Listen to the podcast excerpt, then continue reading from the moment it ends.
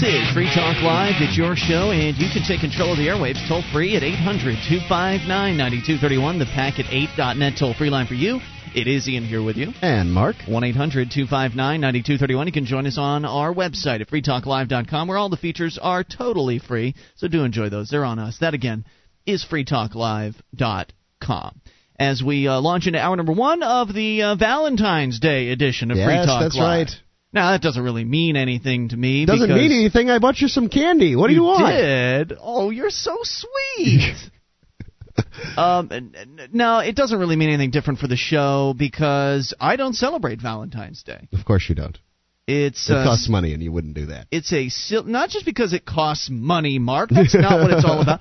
I celebrated uh, I celebrated uh, Halloween this past year. We went out and bought some candy for Only the kids. because you you knew that people come knocking on your door, and you have a radio show you're doing, and so you're trying to have avoid that. That's not true. There are certain uh, certain things that I find acceptable and certain things that I find very silly. And Valentine's Day is one of those very silly things. As you probably well know, uh, as I understand it, Valentine's Day was created by was it Hallmark? Hallmark.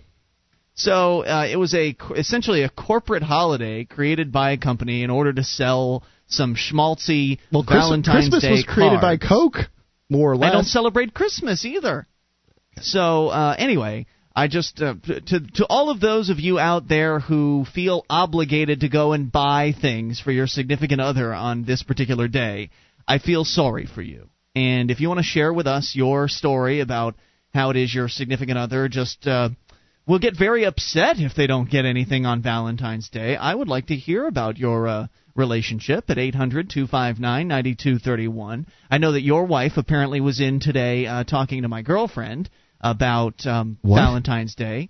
Uh, did she not go with you to uh, to get the, no, the no, food today? no, no. My wife, my wife is in Florida. Oh. Huh. Well, anyway, um, my girlfriend was telling me that I guess she was talking with your wife at some point uh, about how she thinks it's terrible that I'm not getting my girlfriend something for Valentine's. I bet she does. And um, thankfully, my girlfriend doesn't feel that way. She's not getting anything from me. I'm not getting anything for her. Mm. And that makes me feel all warm and fuzzy inside. Love's true test. yes. So that's my plan for today to do absolutely nothing differently. What about you? 800 259 9231. I guess, Mark, you found something. uh, What did you do today for Valentine's Day since your wife isn't here? Has she left you? Did Uh, she uh, break up with you, or what's going on? No, she was. Uh, she's a friend of hers is having a baby down in Florida. I she, see. So she stayed a little longer. Oh, so baby's more important than spending time with you on Valentine's Day, huh? I don't really think that it's that important. What, Valentine's Day? Yeah, Really? I don't. Did you get her anything? I'm gonna get her a card, A card. maybe some candy. Is it going to be a $5 card or a 99 cent card? um, whatever the, I find. I don't pay that much attention. So you don't think she'll get upset? Like if you didn't spend a lot of money on the card? No, no, she's she wouldn't. That's good. You got a good la- you got a good lady there. Yeah, she's she'll be fine. Because, she, just, um, she would expect she expects acknowledgement of um, Valentine's Day, whether it would be a, a meal or you know I called her today and I said Happy Valentine's Day, Mm. And um, you know those kind of things. But she wouldn't expect anything expensive. The thing that bugs It's me her money too, you know. Right. One of the things that bugged me about uh, Valentine's Day is the obligation that people feel. People feel like they not only do they feel like they're obligated to buy things for their significant other, but also they feel as though and s- s- certain elements of society have uh, have created this feeling in people. They feel as though if they don't buy if they don't spend enough, then they don't love enough. Like there's some sort of direct correlation between spending money on someone and how much you love them. And that concept really bothers me. hmm It really gets to me because it would seem to me, and there's also the other factor of that people apparently on this day believe that Valentine's Day is a day you should show your appreciation for your significant other why? Um, shouldn't we be showing our appreciation for one another 365 days of the year instead of one? I think that you can show, um, you can do something special on Valentine's Day because it's the right day to do something special. Why is it that every day can't be special? Well, um, because by the definition of special, it wouldn't be. Hmm. Then you would have to do something special on Valentine's Day I don't know. because that would just make it ordinary if you did it every every day. Is it I don't care. possible I don't for care if you ordinary dress to be up- special? Uh, no, it No. is not. it's not. I mean, I suppose you could feel like you can't it was, be made feel special every single day. but, um, but it would still be the ordinary thing that's happening. I don't know. What do you think? 800 259 9231. How do you celebrate or not celebrate Valentine's Day? 1 800 259 9231. We'll get into a story uh, about, I guess, women Mm-hmm. and relationships. I guess being together and women in America. Women not and, and so women and their interested in thoughts on relationships. We'll get to that here in moments, but first to the phones uh, across uh, several ponds to Australia. And Jeremy, you're on Free Talk Live with Ian and Mark. Hello. Yeah, sorry to disappoint you again without an accent. I'm an American in Australia. Drat. It's fine. but um, since you're prying into Mark's personal life, I'm wondering if I could do the same thing. Please do. Yeah, by all means. um, I just the curiosity has been killing me since yesterday. What is your felony connect felony conviction for? I was. Uh, Wait, how did you find out he had a, a felony conviction? You talked about it at the beginning of the show yesterday. Ah, I see. Yes, yes. I was convicted a very long time ago in 1989 for um, being at, at the wrong place at the wrong time um, when somebody got killed. So I, it was it was around a murder. Oh my God. Yeah, it's awful. Yeah. Well, it's been I've been uh, just searching the wiki and nobody's put it on there. So I'm Hmm. surprised about out. that. I can't. I, I'm, well, you can put it on there yourself. Yeah. Uh, all right, I'll do that. There's an entire No, I- thread. I there's an entire thread on the do uh, Free Talk Live bulletin board system with all sorts of uh, detail and uh, things uh, that that you might find interesting. So anyway, take a- I'll um, chime in on Valentine's Day. yes. Um, just, uh, I guess I uh, tend to agree with Mark on that one. Just, it's just a chance to remember to do something special for someone. You, can, you should do it at 365 days a year, hmm but it's nice to have a reminder. I see. Um, do you have a uh, somebody who's going to get upset if you don't remember? Because I, I think a lot of people have relationships like that. I feel sorry. Yeah, no, my wife doesn't doesn't mind either. We know that uh, it's, it's just greeting card companies making it up to make That's lots good. of money. it's but just another day, and the candy companies they make a lot of money too. Flowers. yeah, it flower was it was yesterday here in Australia, so it was nice. But uh, So what did you not- do to so what did you do to celebrate? Anything? Ah, I just cooked a nice dinner, but There you know, go. I cook dinner half the time, so no so again, not too much has changed, and that's the way I think it should be on Valentine's. But is it a special dinner? special dinner. Uh, well, yeah, I, I use the cookbook. There you go. Jeremy, I'm thanks sure she call. appreciates it. Appreciate hearing from you. 800 259 9231. Yes, Mark spent nine years in prison. Uh, really, somebody should add it to the wiki. That way we don't keep getting the question. Yeah. 1 800 259 9231. Ladies and relationships in America. Mark, what do you have to talk about in regards to that? Well, um, from uh, Laura Sessions Stepp, uh, Washington Post. Today on Valentine's Day, high school hallways and college courtyards will be scattered with flowers. Young women at work will peek at the personal ads online and dish out who got what. They may confess to having a crush on their chemistry teacher or confide to a friend that the guy in the cubicle next to them is really hot. What they probably won't say is, I love him, or anything close to it. Mm. Because while they may enjoy the trappings of love, many young women believe that being in love, at least right now, is impractical, foolish, a sign of weakness, and or even unattainable. Being in love is impractical and foolish. Impractical, foolish, sign of weakness, unattainable. Sign of weakness. Interesting. Very interesting. I don't know if I agree, but uh, okay. Evie, a communications specialist in the U.S. Chamber of Commerce, is uh, talking about this all, o- all over lattes on a Sunday afternoon with uh, several friends in their early 20s. Love is a constant effort, she sighs, settling herself into a couch at Tryst, a coffee house, in Adams Morgan. I don't know where Adams Morgan is. Okay. Um, it's so annoying, says uh, Carolyn. A waste of time, says Alex. Heather Schell, a uh, assistant professor of writing, picked up some similar attitudes when she. Man, these are some jaded women. yeah, yeah, I'm thinking. What happened to these girls? Uh, nothing, nothing good. but it seems, uh, you know, according to these statistics from Pew, Pew Research, they're not alone. Um, Heather Schell is an assistant press professor of writing, picked up similar attitudes when she taught a course called Love American Style at George Washington University. All right, I want to find out what jaded these women so much. On the way here, 800 259 9231. There's nothing wrong with love. No, It's just the Valentine's Day thing that I find silly. 800 259 9231. We'll talk about uh, love and emotions and all sorts of neat things like that. And your calls as well about anything. This is your show. It is Free Talk Live.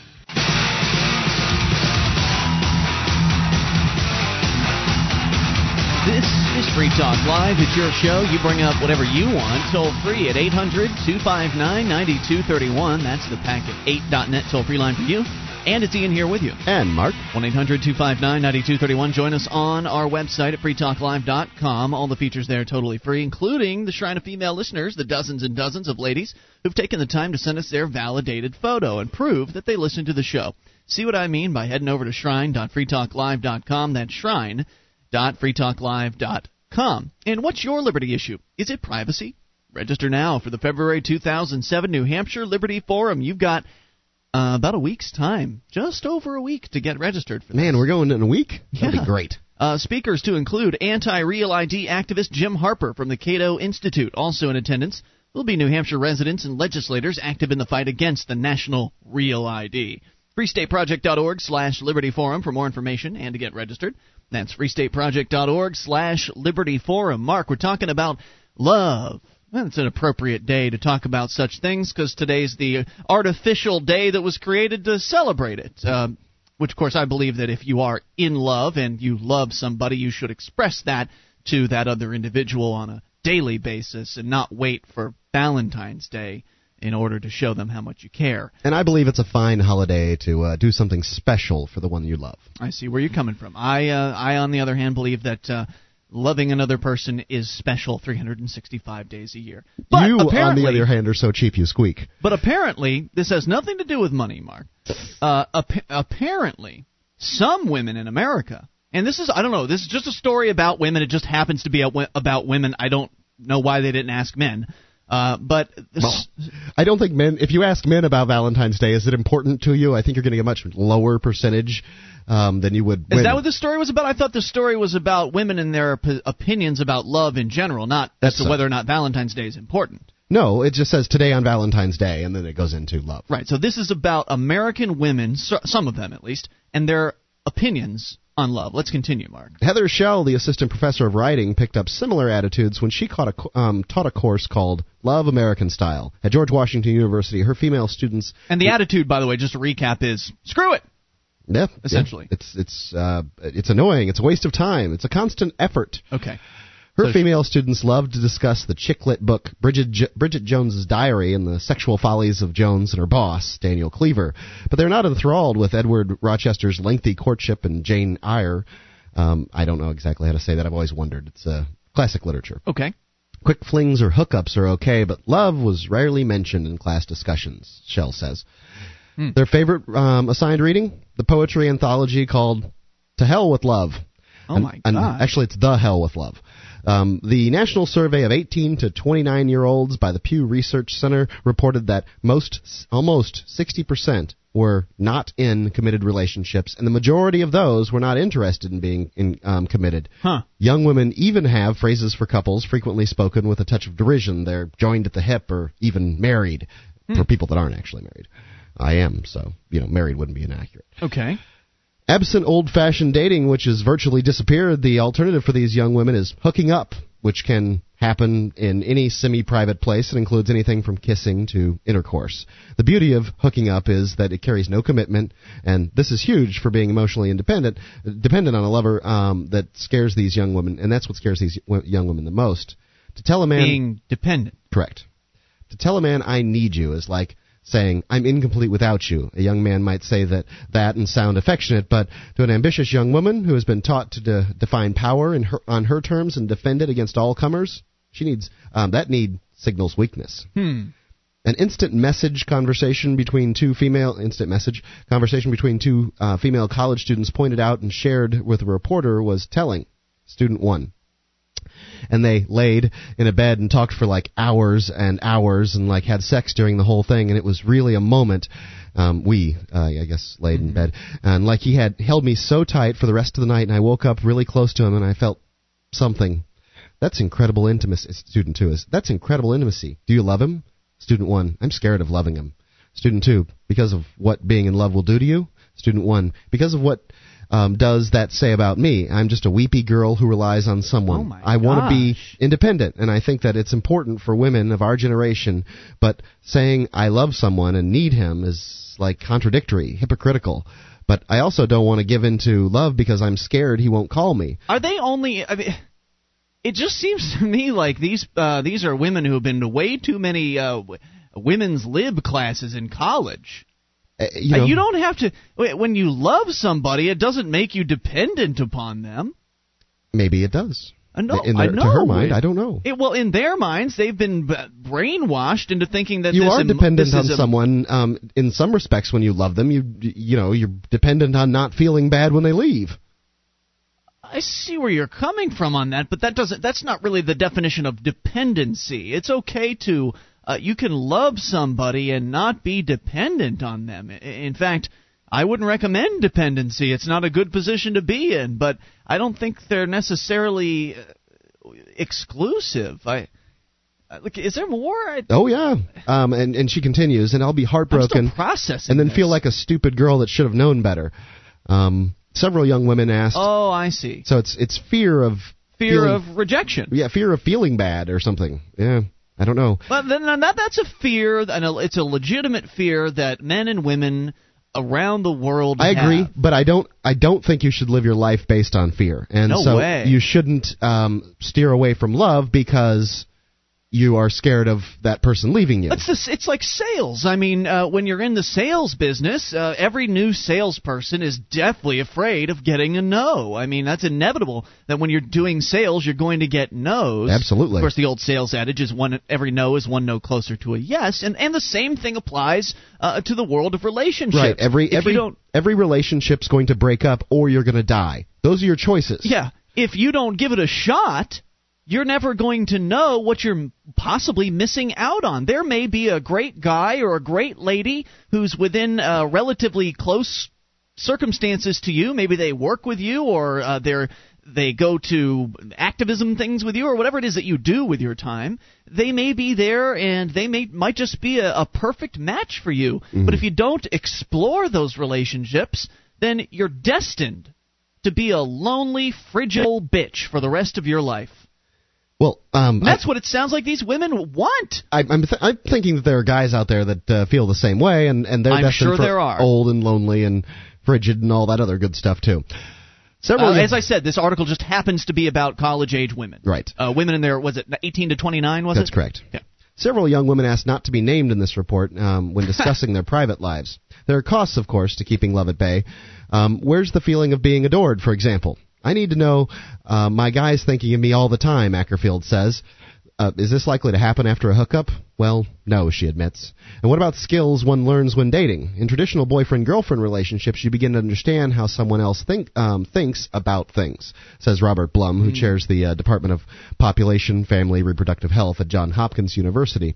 Yeah, these learn- people are not healthy. These yeah, women. I, I would say that it, it certainly isn't. They're not getting prepared for long-term relationships, Well, and I yeah, think that it's harder with with to some extent. I feel like I'm ingrained in my patterns. So I, by getting married late, which I did at 35, sort of late-ish, um, I I have more a more difficult time breaking some of those old patterns. I, I want to find out what that means, but also, uh, what about wealth? What about creating wealth with another person? You're not going to create any wealth uh, if you're just hooking up with people from time to time. More's on the way. You're just going to get off. More's on the way. 800 259 9231. Is love overrated? It's Free Talk Live. With your help, we can spread the message of liberty around the world. Consider becoming a Free Talk Live amplifier for just $3 a month now at amp.freetalklive.com. If you can't afford it, keep enjoying us for free. If you can spare the three, visit amp.freetalklive.com. This is Free Talk Live. It's your show, and you can take control of the airwaves toll free at 1 800 259 9231. The packet 8.net toll free line for you. That's 800 259 9231. It is Ian here with you. And Mark, And you can join us on our website, freetalklive.com. All the features on the site completely free. That does include the bulletin board system. We have over 190,000 posts. Over 1,400 people are interacting. It's a lot of fun. There's serious issues being discussed. Fun stuff as well. You'll find it all there for free at bbs.freetalklive.com. That's bbs.freetalklive.com. do you have a company that needs to try something new in the area collections? Sekel CAI does collections, and they do it in a whole new way. Sekel's employees are trained in resolving issues for your customers and treating them with respect. They know that not only do you want to collect your money, but you want to keep those clients too. Sekel CAI. Check out their banner at freetalklive.com or call 1 800 544 6359. That's 800 544 6359. Do business with businesses that support FTL. We're talking about a story that is from, I believe it was the Washington Post, is That's where correct. you're getting this. And it's about women who, and for some reason, they just happen to choose women. There can very easily be men that are also this cynical and jaded towards uh, loving another person. But uh, in this case, we're talking about young American women, Mm-hmm. ages uh, 18 to 29. Pew Research did apparently uh, a study that found that was it 60% of them are not in committed relationships. That's correct.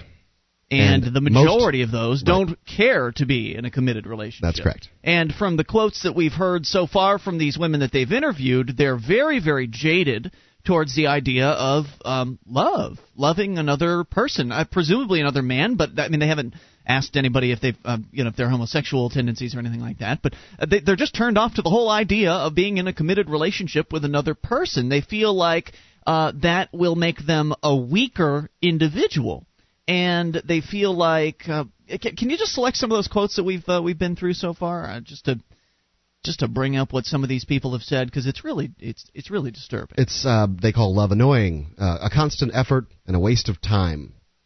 Um, they have disparaging remarks for couples such as joined at the hip.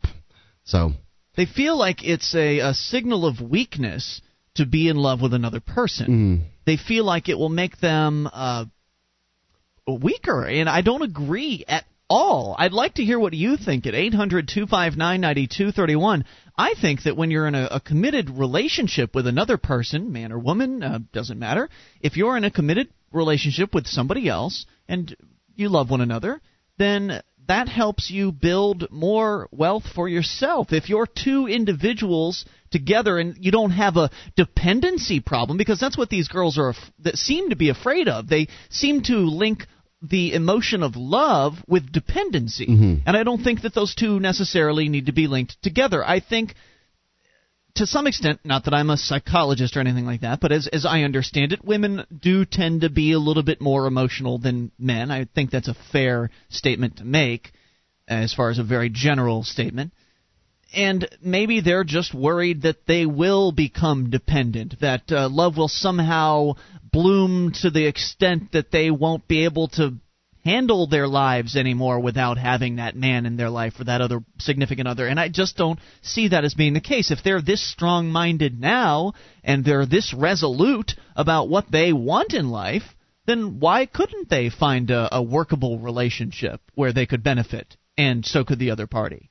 Because that's to me what a relationship is all about. It's a uh, give and take. Uh, it's a, something that works. Right. It's I scratch your back, you scratch mine. Uh, we're helping one another build something better. I'm a pretty strong-minded individual, Mark, and if I were on my own, I'd be all right.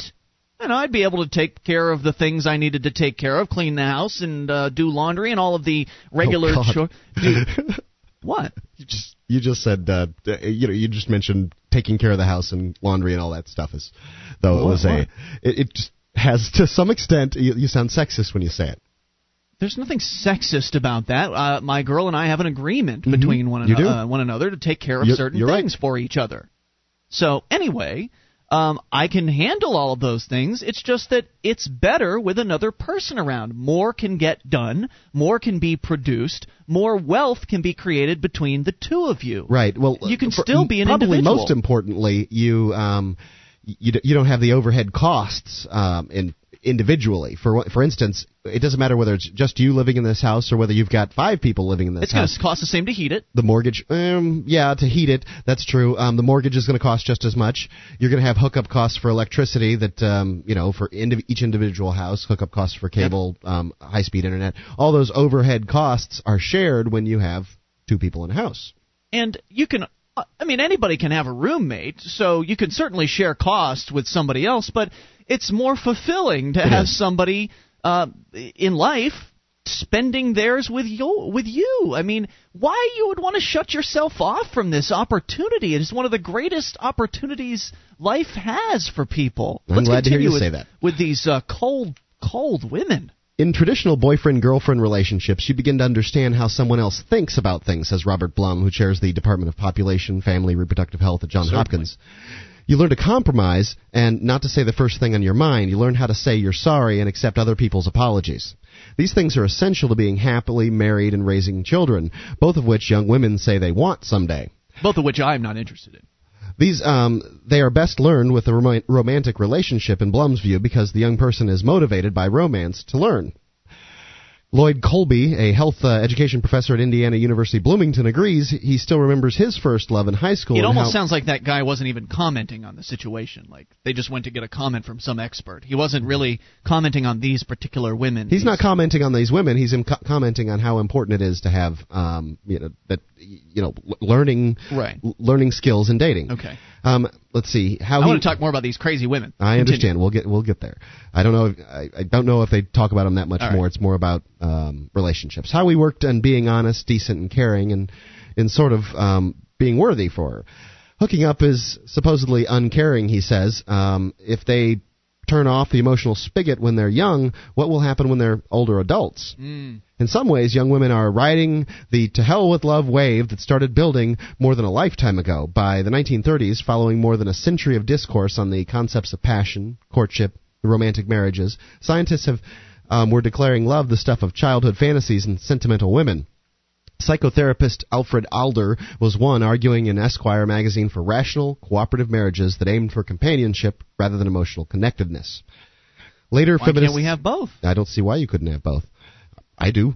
Um, Yeah. l- later, feminists like uh, Marilyn French wrote the that women couldn't love deeply and live independent, um, independent, meaningful lives. A character in uh, French's popular novel in 1977, The Women's Room, called love a lie to keep women happy in the kitchen. Many young women at the time found themselves agreeing with French, at least partly. This didn't stop them from dating and getting married, but they did so with a cautious attitude towards love that is even more evident in their daughters, especially those in college. A college senior from Dallas with deep brown eyes and thick hair to match um, uh, to match was describing a man she hooked up with with a, uh, a couple of times. Despite her best efforts, she said she was falling for him, and that worried her.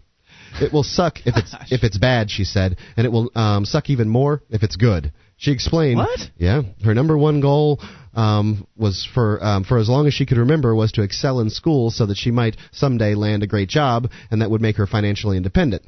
In high school, Uh, she sweetie, maintained. got news for you. It's uh, very unlikely that a job's going to make you financially independent. But then again, that's what they teach in school. So But uh, a business may very well. She maintained an A average, played volleyball and rowed crew, edited the digital yearbook, and played on a church basketball team that won the uh, state chan- championship. Whoopee. Her pace in college was uh, similarly brisk, and she didn't see how, even in her senior years, she could afford to invest time, energy, and emotion in a loving relationship. That's fine. No, no, that, that is fine. I- I, I don't, I don't have, I don't think there's anything wrong with delaying the uh, inevitable as far as looking for another a, a companion, a life companion. If you are busy in your life, this is something I did for a few years when I was really busy, working like two or three jobs, going to school, doing all those things all at once.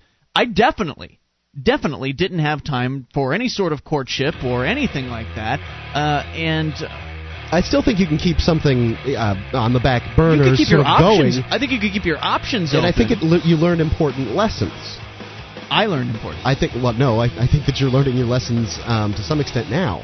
Well, I, again, I, I had But- time for it. More on the way. 800 259 9231 when I was ready to make time for it. But that's not all this these women are about. These women hate the idea of falling in love, and I think it's sick. What do you think? 800 259 9231. This is Free Talk Live, your show. You take control of the airwaves. Toll free at 800 259 9231 and bring up whatever you want on this, the Valentine's Day edition of Free Talk Live. It's Ian here with you. And Mark, 1 800 259 9231. While I think Valentine's Day is a sham, I don't think love is. But apparently some women do. They're tired of love. They aren't interested in love. They just want to be cold and heartless for their whole life. That's what we're talking about. I want to hear from you as to uh, how you feel about these ladies. 800 259 9231. Now, inevitably, there are, um, I'm sure, men that feel the same way. It's just the article happens to be about young American women, 18 to 29, who have essentially given up on the concept. They don't want it. It's scary to them the uh, the idea of falling in love with somebody is making uh, for some reason makes them believe they'll become this dependent blubbering woman, and I just don't think that's the case. They've been somehow brainwashed by uh, I don't know if it was the women's lib movement or one of their college teachers or whoever it was, but some damage has been done to these ladies, and it's really sad. I want to get back into the story here in moments. Uh, but first, want to remind you to shop with us over at Amazon.freetalklive.com. 35 categories of products, everything from the stuff you might need for your bathroom to furniture to accessories, clothing, uh, gifts, of course all there amazon.freetalklive.com dvds books etc uh, when you shop through that link free talk live will get a percentage of your purchase. So it's a great way to get the stuff you need delivered to your door and help free talk live all at the same time. That's amazon.freetalklive.com let's go to coffee in illinois first before we continue this. Coffee you're on free talk live with ian and mark. You know what all those women have got in common? What's that? They've all dated me at one time or another. Ah, okay. But um, hey i wanted to talk to you about that senate bill that I called about the other night. Refresh. Uh, what? Uh, which having bill? to do with if you've got a grease tank in your car and you owe road taxes and so on and so forth. Oh, that's right. The uh, the the guys. You're one of these the guys. biofuel uh, situation. You're running well, your diesel vehicle off of vegetable oil, right. and apparently one of your friends was caught up with by the Department of Revenue, who said, "Hey." We found out you're running uh, vegetable oil in your vehicle, and now you owe back taxes because you aren't buying gasoline anymore. That's essentially what it is. That's exactly right. And I spent the day today talking to different senators' offices and find out the skinny on this bill. What it apparently is is if you've got a grease tank in your car, you still owe. When this is state of Illinois, you still owe a road tax on every gallon that you burn in your uh, your car, or your truck. That's we don't insane. Know yet, we don't know yet how you're supposed to report it. They haven't given us any idea yet. Yeah. But uh, I uncovered something that's uh, in the category of, gee, that's really stupid, which is not unusual for Illinois. Um, if you've got a grease tank in your car right now, you owe the Department of Revenue $2,500 bond. What? Because you're, because you're considered, under current the current laws, you're considered a grease supplier. Now, what this bill that I called about the other night was, I thought the bill was to eliminate the road tax on grease. Okay. But it doesn't. It doesn't have anything to do with that. All it does is change the language of the current statute so that grease is not defined defined as a blended fuel. Because if it's a blended fuel, then that's a different category. But uh, until that bill does go through, everybody who's got a grease tank in their car in Illinois would be considered a supplier and technically owes the Department of Revenue twenty five hundred dollars as as a bond. And these guys are actually out there chasing people down. Yeah. Yeah, one in Peoria, one in Decatur so far. How do they find out? I mean, well, who's using my this? friend? My friend doesn't make any bones about it. He goes to all the energy fairs and brings his car and I demonstrates, and you know, he's he's just out. He's there. an activist for it, then. The guy that I've never met, I don't have any idea. I've Wow. Participate in the BBS with him. Well, But just one more reason to come to New Hampshire as part of the Free State Project. got huh? that right, guys. Have a great night. Thanks, Thank you, Coffee. Coffee. Appreciate it. 800 259 9231. So, talking about uh, women in America, young women being completely jaded towards the concept of falling in love. They believe it would be a sign of weakness, and uh, apparently they don't want any of that in their lives. And, of course, which I disagree entirely. It's not a sign of weakness. It's just that you found somebody that you're interested in spending time with, uh, somebody who uh, agrees with you on so much. Wh- why you would want to exclude that from your life? Uh, I don't understand. I think for most women that this problem will take care of itself when they meet the right guy. you think? I do. But I think some But here there's it's going to make it difficult. Where there's one woman that was interviewed who's um, torn. Yes, she Uh, is. Let's continue. Dallas Senior. Um, she says at her 21st birthday party, she talked about this with a girlfriend who understood. As the friend said over the uh, recorded sounds of rapper Jay-Z, "I don't have time or energy to worry about a we." College is about many things: learning to read Chinese, write poetry, solve complicated physics problems. It also is about learning how to build relationships with others. About how to be a we with a roommate you can't stand at first, and a classmate whose political persuasion is different, and significantly with an intimate partner or two. It would not have occurred to many mothers of this generation that they were, um, when they were in college, that they couldn't have it all included romance, but their daughters wonder. Their reluctance is not irrational. Some have lived through the divorce of their parents, or they witness disputes hmm. between mom and dad, yet are not privy to their negotiations their parents undertake to resolve these differences. Although mom and dad may say they love each other, young women report that they rarely see their parents hug, hold hands, act playfully or do other hmm. things to sustain that love. I blame marriage. They they have the same complaints about the way love is portrayed in the movies or on television. A college junior says, "We never see anything positive about Hollywood relationship. It's beginning to seem normal to get married on flings and then get divorced and have random babies." They're looking to Hollywood as Yeah. their example for what should be done in life. well, a lot of people look to Hollywood for lots of things. Insane. Have you ever noticed how romantic comedies are all about falling in love or breaking up? I want to say, show me the rest of your life. What if, after hesitating, young women enter into a relationship? What does that look like?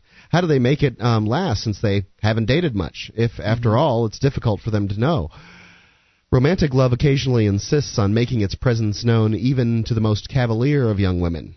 This happened to a young woman who spent much of her college time hooking up when uh, up and, and then 2 months into her junior year fell in love with a senior who loved her back. Mm.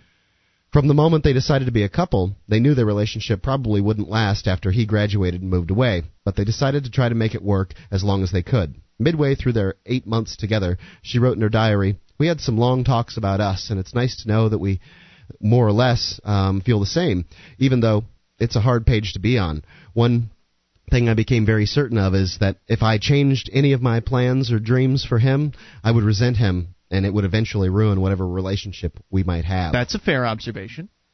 I suppose, but I mean, you have to make compromises in relationships. Well, no, you don't have to. Well, now, now depending on where you are in your life, and and she's in college, and there's a, that's a situation where he was a senior first, he left, he moved out, and you know as well as I do, Mark, that it's very difficult to make a long distance relationship work. yeah, I had a Um, girl uh, girlfriend go to college while I was still in high school. It didn't work. It it didn't work. Right. I mean, you can try your damnedest to make it work, but it's very odds are very slim. Odds are good. Somebody else is going to step into the, the picture and uh, and take that person's interest away from you.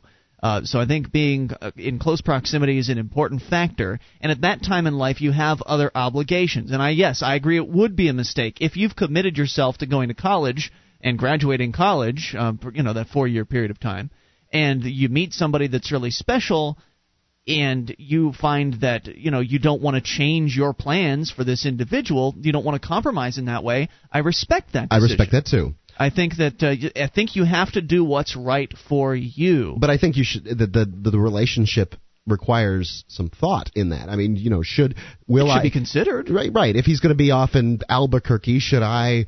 I was going to go live in St. Louis, but maybe I should go live in Albuquerque too. It's not like most Maybe. jobs it matters. I see where you're you coming be. from. There's a job anywhere. And I'm not a huge fan of college either. So I mean, I'm certainly somebody who would say yes, take a close look at this and really consider how much you care about this other individual. Mhm. Um, of course, I, I would totally understand should that person decide, well, I started this path and I'd like to finish it, and then maybe we'll see if we can still get together after that.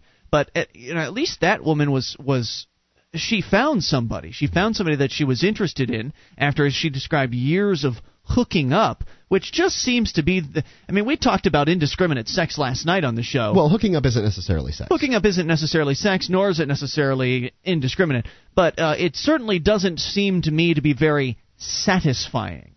It doesn't seem to me to uh, be very emotionally full. Mm, I would concur. I Yeah. would concur. Is there more? So she continues. I'm glad to have him in my life right now. We push each other to become our um, to become our dreams, goals, and passions. My generation, actually, our society, is into taking shortcuts. Hookups are like the shortcut to intimacy. While dating is the long way around, the scenic route, we want to get there, wherever there is, as quickly as possible. And I think we've lost the ability to, to enjoy the journey. I think that's a that's an excellent observation. Uh, One eight hundred two five nine ninety two thirty one. I think good relationships are a great part of life, and um, Absolutely. to, to just you know to shut that off, to to say no to even And there's so the much to be learned from bad relationships. The- uh, they're, uh, app, they're totally. I mean, if I hadn't spent three years in a bad relationship, I wouldn't really be able to appreciate this one as much. I'm still scarred from that relationship that you were in. 800 259 9231. That's the toll free number for you. Do you know anybody like this? Are you somebody who has given up on the concept of loving another person? 1 800 259 9231. Hour number two's on the way. You can take control of the airwaves and bring up anything. This is your show. It is Free Talk Live. Would you like to help others find Free Talk Live? You can help us advertise, market, and promote the show at amp.freetalklive.com. Consider becoming a Free Talk Live amplifier now for $3 a month and get some cool bonuses at amp.freetalklive.com.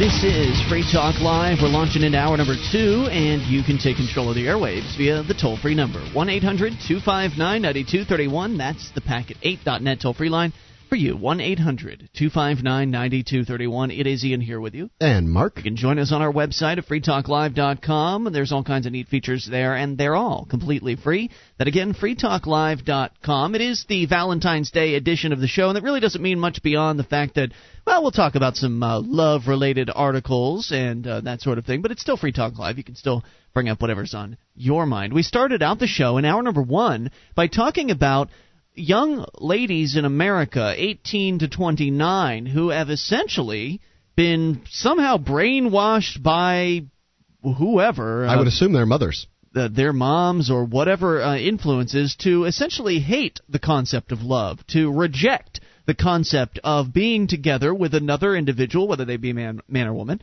um, being together with another person, uh, growing together, having a relationship, a uh, loving, caring relationship with one uh, with an, one another, and they've rejected it. And it was just the, one of the saddest articles I think I've heard this year, Mark. It makes me sad. Um, but there's other aspects to this whole love thing and the Valentine's Day as well. And I want to focus on some of those. Um, of course, again, you can bring up anything at 800 259 9231. This story from the San Francisco Chronicle. This is a more of a monetary aspect to Valentine's Day. Mm-hmm. This year, like every year, men will spend more money on Valentine's Day gifts than women. A great deal more. But some will act out more out of guilt than love. Kit Yarrow, a consumer psychologist and business professor at Golden Gate University, says guys got all their electronics for Christmas. This is kind of payback time. According to the National Retail Federation, guys on average will dole out almost twice as much as gals for Valentine's Day, $156 compared with $85. Mm. Flowers remain the most popular gift, followed by cards, candy, a night on the town, and jewelry. A survey conducted by Big Research finds that people will drop an average of $119 on Valentine's Day gifts, up from $100 last year. With 63.4% of people planning to celebrate the holiday, total spending is expected to reach $16.9 billion this year. And it, what amazes me, Mark, is how many people who are having trouble in their lives, people who are trying to make ends meet, people Mhm. who are in a relationship, and maybe they've got a little bit too much credit card debt or whatever their factors are, their uh, monetary debt factors in their life. They're having a tough time paying the bills at the end of the month. They're just scraping rent together. They're just getting the power bills paid. Those kinds of people. It amazes me to see those people still controlled by traditions in this country. Even though they don't have the money to spend, they'll go out and they'll spend $156 on jewelry or cards or a night on the town or jewel or or uh, candy. And what are you doing? Do you really want your relationship to get worse? Because the, the further into debt you get, I think the more damage you're going to do to your relationship together. You know, I think you can have a much better, um, more uh, memorable evening by making your own Valentine. I would I would rather get a, a homemade Valentine. I, it just seems like a really nice thing to get. it's certainly more uh, uh, caring, I think, Sure, thoughtful. I'm certainly not going to spend that kind of time. Um, you know, get a homemade Valentine, uh, do some stuff at the house. You know, maybe in front of the fireplace if you happen to have such a thing, or you know, a couple's massage, or give or give your significant other a massage, or you know, play a board game. There's Yeah. a lot of things that can be done that are that's very special. Um, you that know, don't cost a lot of money. tell your um, significant other, you know, uh, something that something that you feel about them, or you know, um, how you felt when you first met them, Sure. or you know, there's a lot of really, really special things that you can do that don't cost any money at all. That They'll you know, make an impression. It really will. and I I wish I, what I'd like to get through to Americans, and I don't know how much of the rest of the world suffers from this. And if you're in another part of the world, I'd like to hear from you on this. Is there a Valentine's Day? Is it as big of a deal in your part of the world? One eight hundred two five nine ninety two thirty one. But I would like for Americans to understand that spending money on someone does not equate to loving them. It doesn't. Nope. It's a nice thing to do. It's a nice gesture from time to time to get gifts, though I feel like the gifts that are truly the best gifts are the ones that aren't expected.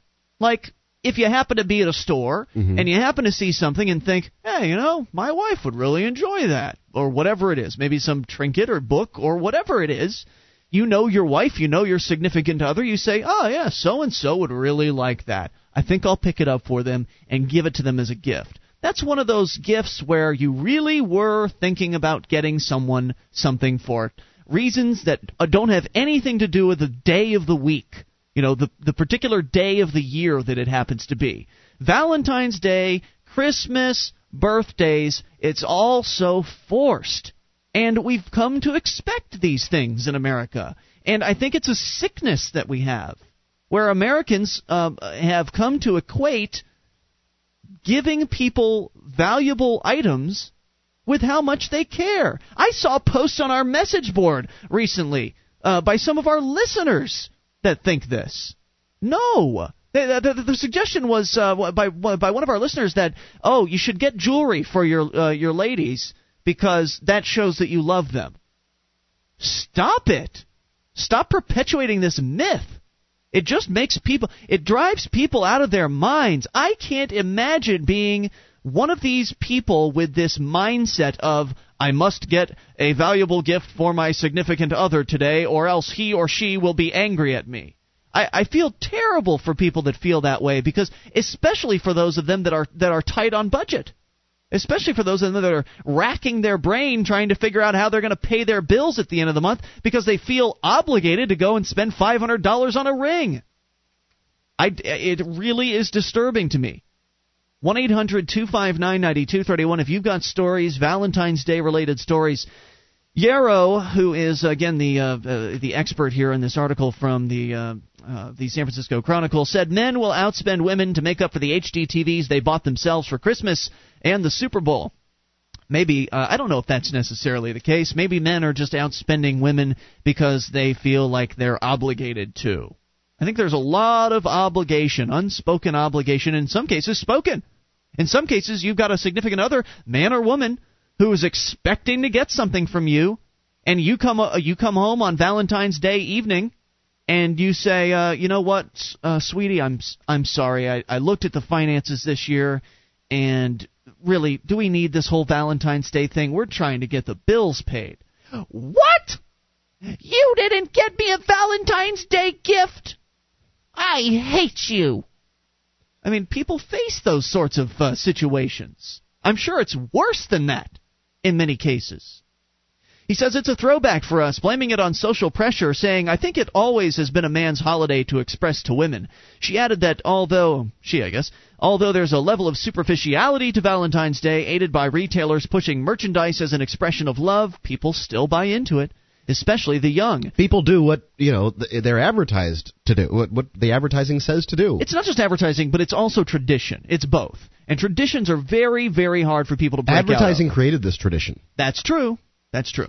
Uh, the National Retail Federation study shows that those between age 25 and 34 are expected to spend the most on Valentine's Day, averaging about $164. I just slid out of that, didn't I? I'm not going to spend 164 dollars. What did Now- you spend? Oh, you, you you haven't even got her a card yet, right? That's, No, I'll, uh, you know when when she's on her way back, I'll go to the drugstore and I'll grab a card and Now remember that's maybe an, a little bit of candy. Now the 164 is an average. So there's guys like you in there that are Yeah. going to spend five bucks, and then there's guys that are going to spend five hundred dollars. But I will. Um, but we will go out to dinner for Valentine's Day, whatever day it is that she happens to return. Um, If you have a so I don't. Th- I don't know if that counts. The out. The out. you guys dinner. go out to dinner all the time. Yeah. if you have a significant other, whether male or female, who gets upset, and or you know they will get upset Mhm. if you don't get them something for Valentine's Day, you have a gold digger, in my opinion. That person doesn't care about you; they care about you spending money on them, and that to me is a twisted set of values. 1 800 259 9231. Now, also on Valentine's Day, and this is one of the side effects of this uh, this holiday and this tradition, are the lonely hearts, the people who don't have anyone to buy anything for, and they they really hurt on days like this. More's on the way. This is your show. It is Free Talk Live.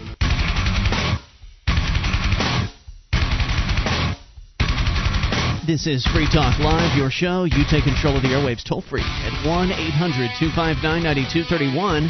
That's the packet8.net toll free line for you, and it's Ian here with you. And Mark? 800 259 9231. Join us online, freetalklive.com. Archives an entire year's worth of the show right there on the front page of the website for your downloading convenience. Totally free at freetalklive.com. And get registered now for the New Hampshire Liberty Forum, attaining economic and personal freedoms in America's freest state. This three day event, February 23rd, that's next week to the 25th will be held convention style in historic Concord with some of the program taking place in the State House. Register now at freestateproject.org slash Liberty Forum for more information.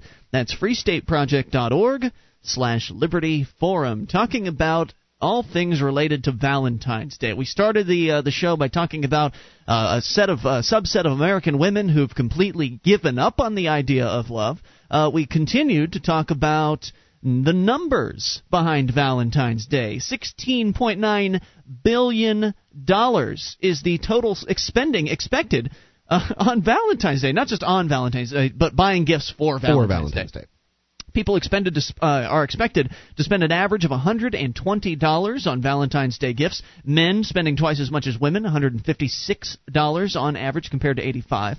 Last year, according to the Society of American Florists, 189 million roses were grown for Valentine's Day, with 74% of the purchases being made by men. This year, about 8 billion conversation hearts, you know, those little hearts that you eat, are expected to be passed around, according to the National Confectioners Association. You know, I, I've uh, recently I was uh, at the uh, in-laws' house, and and they had those little hearts, but they weren't the awful chalky tasting things that uh, normally were they? they? were sweet tarts. Ooh, mm, much better. Uh, Valentine's Day still lags far behind Christmas in terms of sales, but ties for second with Mother's Day, followed by Easter's and uh, Easter and Father's Day.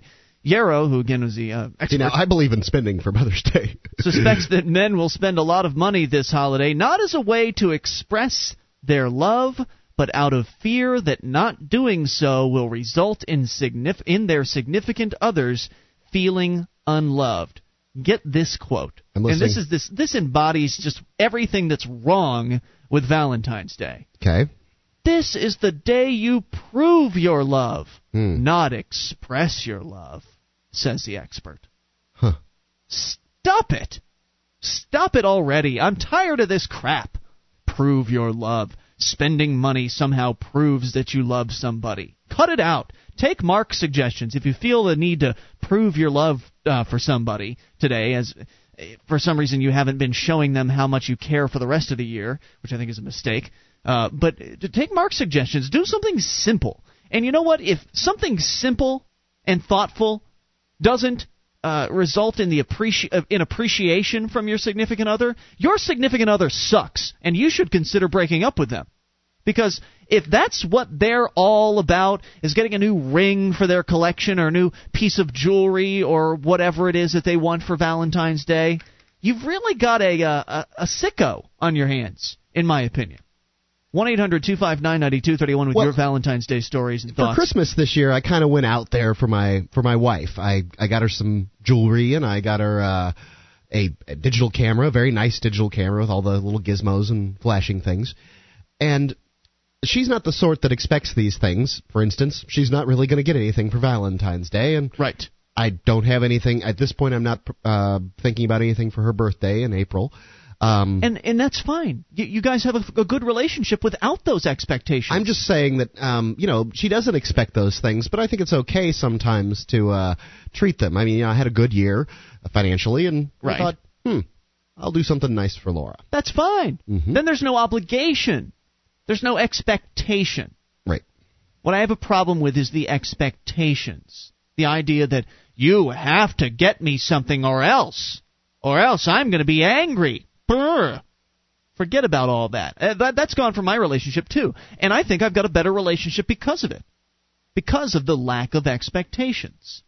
because of the uh, the destruction of the silly tradition of Valentine's Day, which is also a destructive tradition for those poor people who get upset with the fact that they don't have someone to buy things for. I mean, they get all. I mean.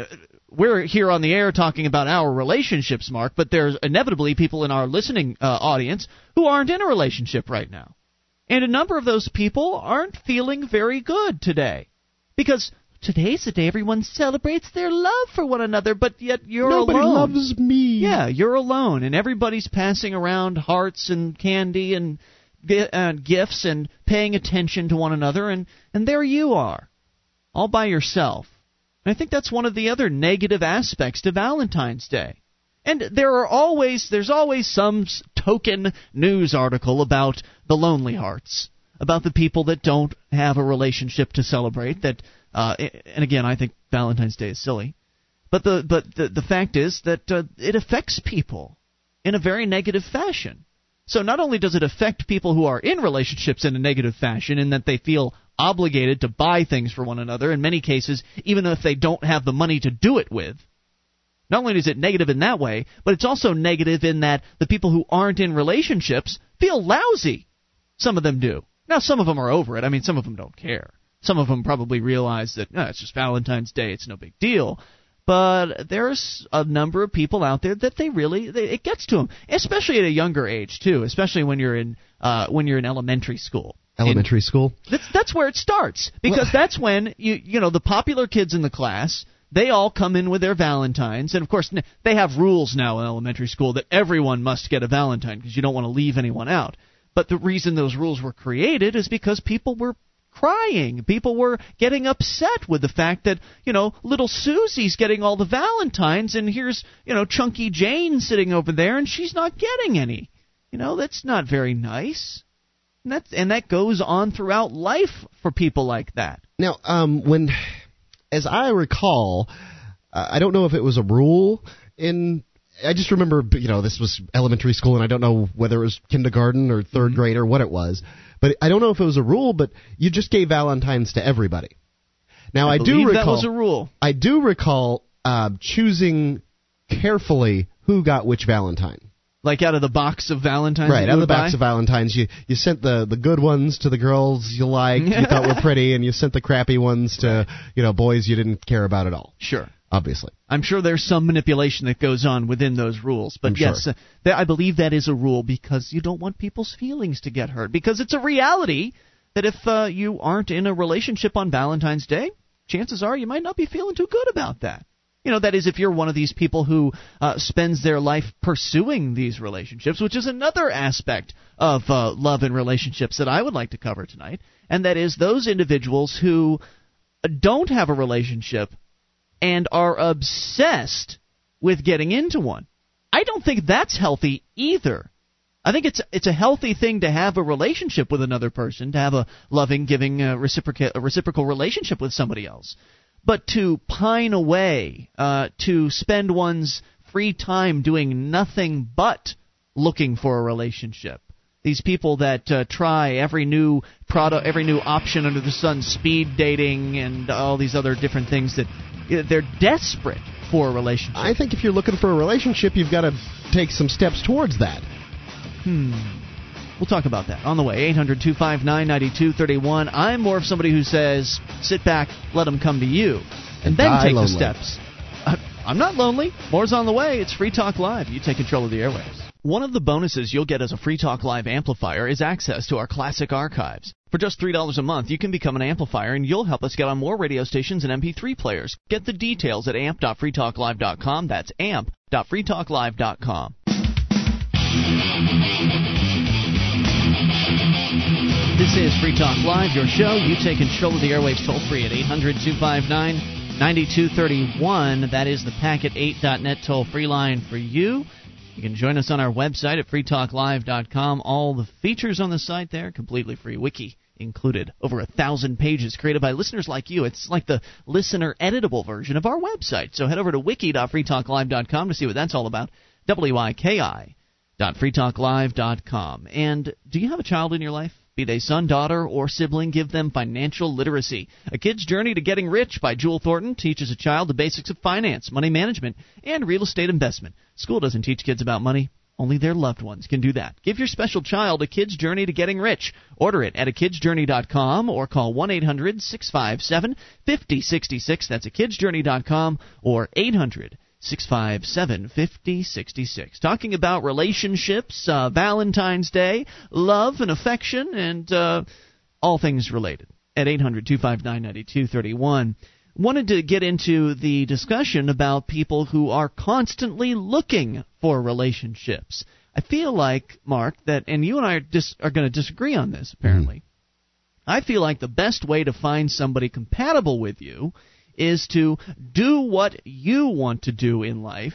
Get out, for instance, and uh, go and do things that you like to do, whatever that is, you know what your preferences are, and inevitably you will find other people who have similar interests as you. Uh, then you parlay that into conversation and uh, inevitably a, a, relationship. I would concur that uh, if, you, if you're out doing some social things that uh, interest you, that you're likely to meet somebody and, and that'll work well for you. Absolutely. So whether it's at work or um, in, in some or go and sign up for a class at community college or something like that that interests you. Something like that. Uh, but if you like to do solitary things, it could be diff- It can be very difficult. I could see that, sure. And I also think that um, you should be in some relationships before you're in that perfect relationship to teach you how to be a good mate in that in the perfect relationship. Good point. Good so point. I think that uh, you know, looking for relationships actively isn't a terrible thing. I don't, you know, so as far as I'm concerned, if you're on Match.com or something like that, I don't think there's anything wrong with that. That doesn't take a lot of effort. I'm talking about the people that really put a lot of time and effort into finding another rela- finding a relationship, like mm. these people. Okay. Silicon Valley from DavisEnterprise.com with its cerebral intensity and unrelenting sense of urgency is an all hours kind of joint where napkin jotters and bonanza dreamers patter away at keyboards, determined to wring opportunity from every moment. That kind of all consuming careerism comes with a catch. As the work obsessed get closer to middle age, opportunities to find romance dwindle. These Silicon Valley Bridget Joneses, who embedded themselves in cubicles during the 1990s high tech boom, are waking up to what they missed while they were logged on and tuned out to love. Quote, Mary Sue, a 44 year old vice president of marketing at Vindica Incorporated, says when you are in your early 30s and you're really focused on your career, you leave dating to chance. You don't take it very seriously. All of a sudden, you wake up one day and think, wait a second. Being focused on work all the time isn't what it's cut out to be. I want to have a great relationship. Except by that time, you're in your mid 40s in these people's cases. So mm-hmm. Sue and other Silicon Valley executives looking for love are straying from their desks and their Blackberries to make time for dating. Yet, how to meet a mate? They're getting too old to cruise trendy Yelp parties. I don't even know what that is. Apparently, we're not trendy and yelping. or to ride the N Judah in hopes of getting picked up on Craigslist's missed connections. They haven't found a single drinking establishment between Palo Alto and San Jose that serves up a better ratio of men to women than Anchorage, Alaska.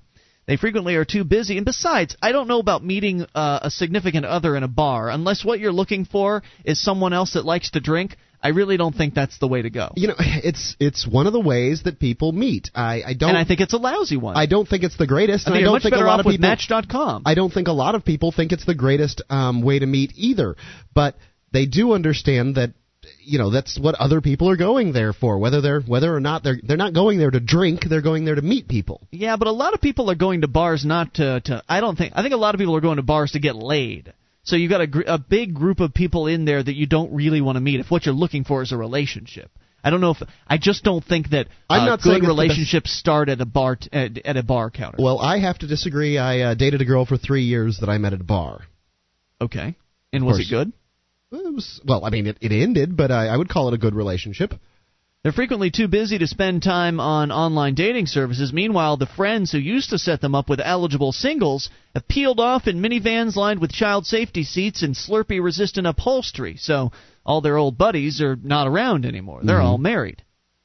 What I came up with, what I really came to understand, said Sue, is that I would have a more metho- I would have to be more methodical about dating and come up with a game plan. So he turned to a cottage industry that's blossomed to help Silicon Valley solos meet their match high, cli- uh, high class, high priced yentas. His matchmaker is Amy Andersen, the 30 year old founder of Palo Alto based Linx Dating, a company with a unique Bay Area twist in that they, uh, they pair San Francisco women with Silicon Valley men. The idea came to her back in 2001 when she herself was dating a man who had loads of buddies who were single bachelors, sporting Ivy League degrees and high powered careers, but few romantic prospects. Some 30 miles away in San Francisco, Andersen's girlfriends, who had similar junior league pedigrees and Pilates sculpted bodies, complained they couldn't meet any mates with marriage potential.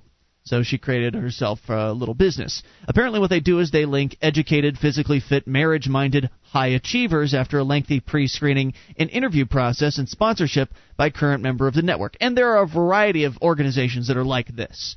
Uh, what's the one online with the, the where they test you? There's uh, uh, Match.com does a little bit of that, but it's the uh, the other one. Uh, the one that costs money to like a serious amount of well, money. they all cost money.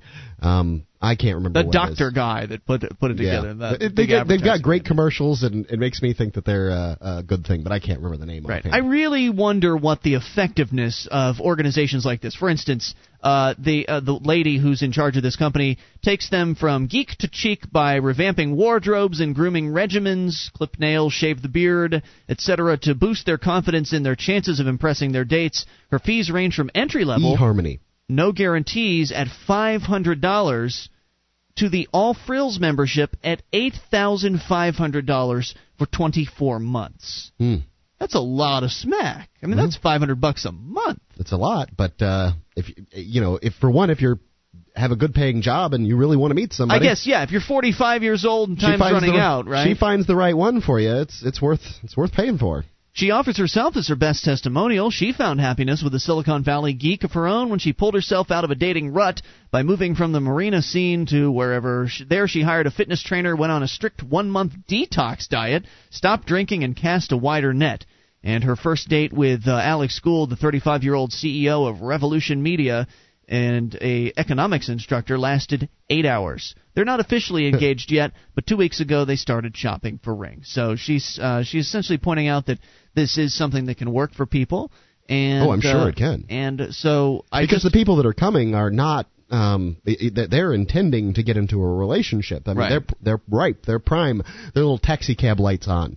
Um, TikTok, right. so. So I think that uh, I think it's a I, it it works. If it works, do it. I wonder if it works better. Like, like does this work eight thousand five hundred dollars better than a Match.com situation? Well, Match.com isn't free, but um, I know it's like a hundred bucks a year or something like that. I don't know what it is, but No, uh, I know because I joined it at one time. Really? Well, yeah, that's I great. did. Um, eh, so it's like twelve bucks a month or twenty bucks a. Anyway, it's a lot cheaper than eight thousand dollars. Mhm. I wonder if a service like this actually works eight thousand dollars better than an online matchmaker service. Have you had any experience with these? 800 259 9231 is the toll free number from you. Love to know what your experiences of like have been with these matchmaker services. Not just the services, but also the online, um, the, the ones that don't involve a person in between you and your potential date.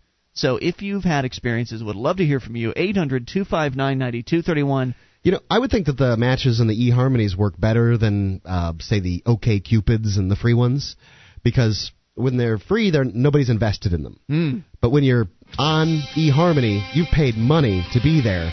I mean, you're not fooling around. Don't they just? Um, I, th- I think they exclude certain types of people from eHarmony, though. I don't think we should mention them too often. I don't know what they. I don't know anything Like if you them. don't pass their little test, you can't get in their system. I don't know that it's a pass of a test. I I think, think it's it a- is. No, I think I there's think certain things that they exclude, like atheists. I don't know. More on the way. This is your show. You take control of the airwaves. Anything goes. What's your dating experience with these matchmaker services? It's Free Talk Live. This is Free Talk Live. It's your show, and you can take control of the airwaves. Toll free at 800 259 9231, the packet8.net toll free line. It is Ian here with you. And Mark, That's 1 800 259 9231. You can join us on our website, freetalklive.com. All the features on the site, we give them away, though we do ask that you voluntarily support the show by buying some really cool Free Talk Live stuff at store.freetalklive.com. We got Free Talk Live t shirts, we got Free Talk Live hats, a variety of different ones. As well as uh, the free marketeer flag, free, mar- uh, free free Talk Live bumper stickers, which are free, by the way. You can learn how to get one of those for free at store.freetalklive.com. DVD classic archive sets, it's all there. Great quality products excellent merchandise and uh, great way to support the show and look cool at the same time. Store.freetalklive.com. Oh, Johnson, uh, who happens to run the store, sent me an instant message over the break correcting me. I knew there was something fishy about eHarmony. Mm-hmm. And what it is, is that the guy that runs the site, Dr. Neil Clark Warren, he's an evangelical Christian. Uh huh. And so, since it is a private website, it's private property, he can set the rules. And unfortunately, he's excluding not atheists, but gay people from his website. So if you're a gay person, then you can't use eHarmony. So just another reason to stay away. Even I mean, even if you're not gay, just another reason to stay away from that guy's site. He's a scumbag. So oh, and and it's all about promoting marriage as well. So if you're just looking for a relationship, also another reason to stay away from that particular website. Uh, so anyway, um, one eight hundred two five nine ninety two thirty one. You can take control of the airwaves. Bring up anything. Oh, speaking of evangelical Christians, there's an update on one of our favorites. Who's that? The Reverend Ted Haggard. You Hmm. remember who this is? Yes, this is the guy that got the uh, intimate massage from the uh, gay guy up in Colorado. Yeah, something like that. and the one who allegedly bought some methamphetamine and smoked Mm-hmm. it before the intimate massage. The Reverend Ted Haggard, according to the Denver Post, has emerged from three weeks, Mark, of intensive counseling, convinced he's completely heterosexual. Heh, That's all it took. Three weeks of It's pretty quick. counseling. Uh, and told an oversight board that his sexual contact with men was limited to just his accuser. Oh, sure, Ted. You were just experimenting with that one guy, right? That's according to one of the disgraced pastor's overseers, who on Monday revealed new details about where Haggard has been and where he's headed. The Reverend Tim Ralph of Larkspur also said the four man oversight board strongly urged Haggard to go into secular work instead of Christian ministry if Haggard and his wife follow through on plans to earn master's degree in psychology. Forget this ministry thing, Ted. Haggard- done for. broke a three-month silence in emails over the weekend to select members of his former uh, former church. The New Life Church interim senior pastor Ross Parsley forwarded Haggard's message to the wider church body on Monday. In the message, he revealed that he and his wife Gayle intend to leave Colorado Springs to pursue master's degree uh, degrees through online courses. Haggard mentioned Missouri and Iowa as possible destinations. Another oversight board member said the group recommended that he move out of town, and the Haggards agreed. Uh, this is a good place for Ted. It's hard to heal in Colorado Springs right now. It's like an open wound. He needs to get somewhere he can get the wound healed. I bet another massage might help that wound, Ted. One eight hundred two five nine ninety two thirty one. So he's saying he's all fixed. He's saying he's no longer uh, has any homosexual tendencies after three weeks of intensive counseling. Good and for of course, him. uh, as I understand it, being a homosexual is something you're born with, for the most part, or most of their, uh, in most of their cases. So I don't believe you, Ted. Well, Not for a moment. And and that's okay. It's okay to be uh, homosexual. It's okay to be gay. Well, the Kinsey Just report sort of for says Ted. not that not that necessarily a person is gay or straight, but that there's different variations um, between you know that sort of like on a scale of one to ten, one being you know straight and ten being Yeah. gay. Where are you on that scale? Well, I don't know. Let's go to the phones and talk to jo- uh, Johnson in Connecticut. You're on Free Talk Live with Ian and Mark. Hello, Johnson in Connecticut. whole Hello, sir. hey, I just wanted to uh, bring up a couple points on that whole uh, the dating site thing that you guys were talking about. Yeah. Um, well, one, uh, Mark brought up a point about uh, being invested in, in financially, and uh, you know, I wonder if that, to me, that seems a little desperate. Um, and you know, I kind of like the freer sites as far as that kind of thing goes.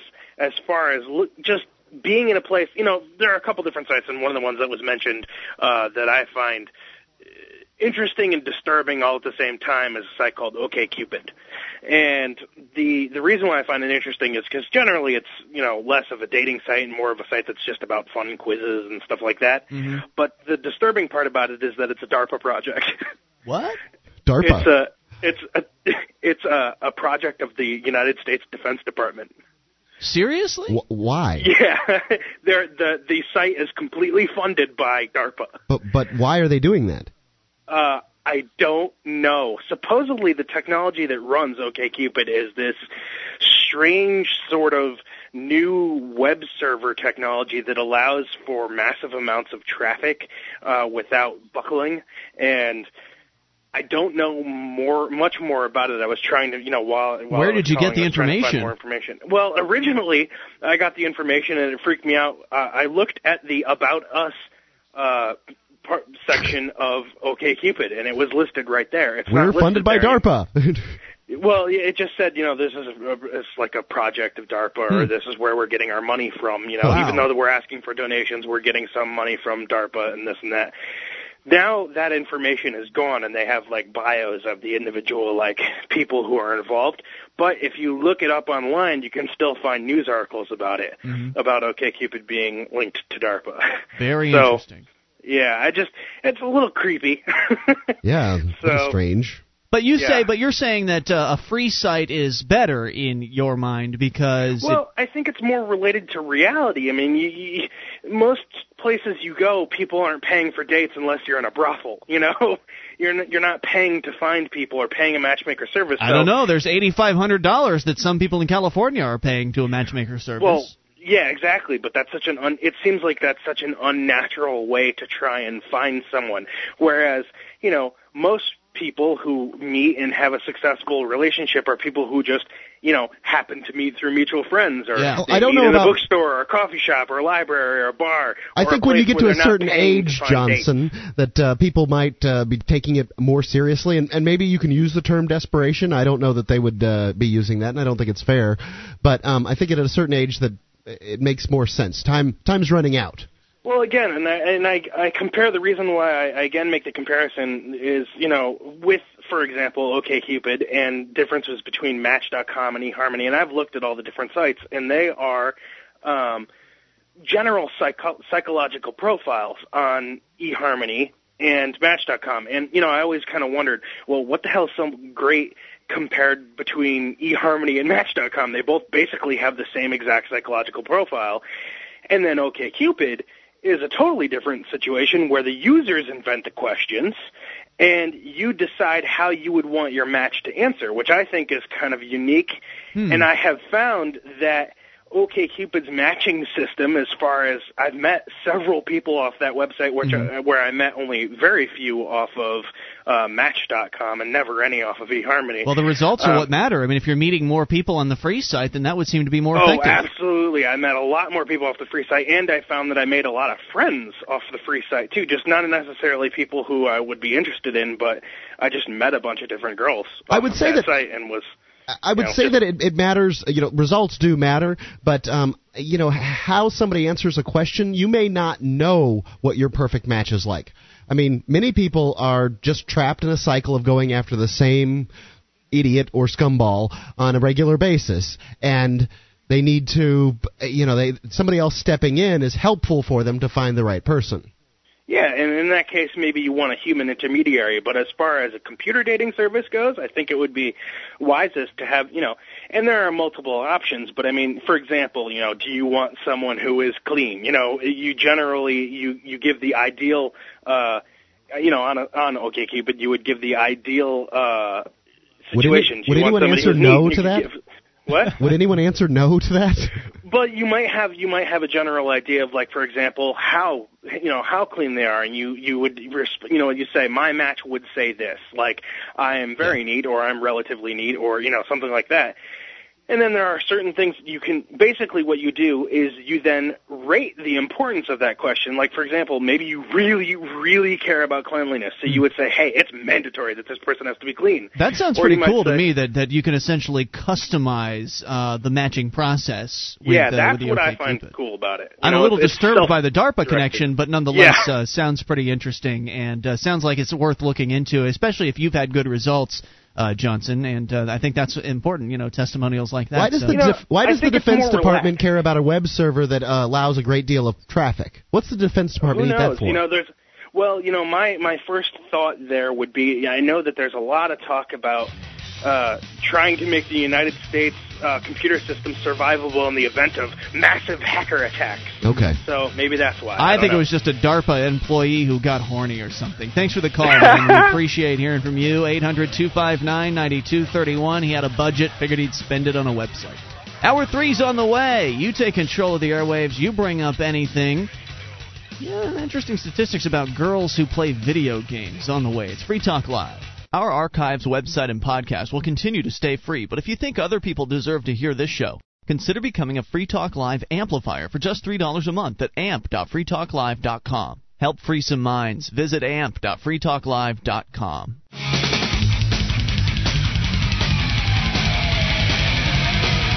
This is Free Talk Live, and it's your show. We're launching into hour number three. You can take control of the airwaves toll free at 800 259 9231. Bring up whatever's on your mind. 1 800 259 9231. Ian here with you.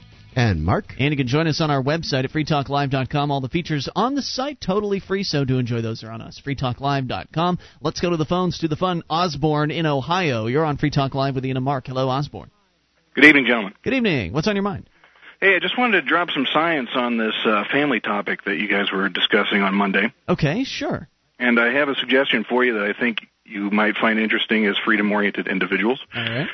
Uh, back in my days as an economist, I did uh, a number of studies involving uh, human subjects in the laboratory involved in uh, trust and various prisoner's dilemma type games, Okay. wherein, uh, you know, um, each player has to choose between A and B.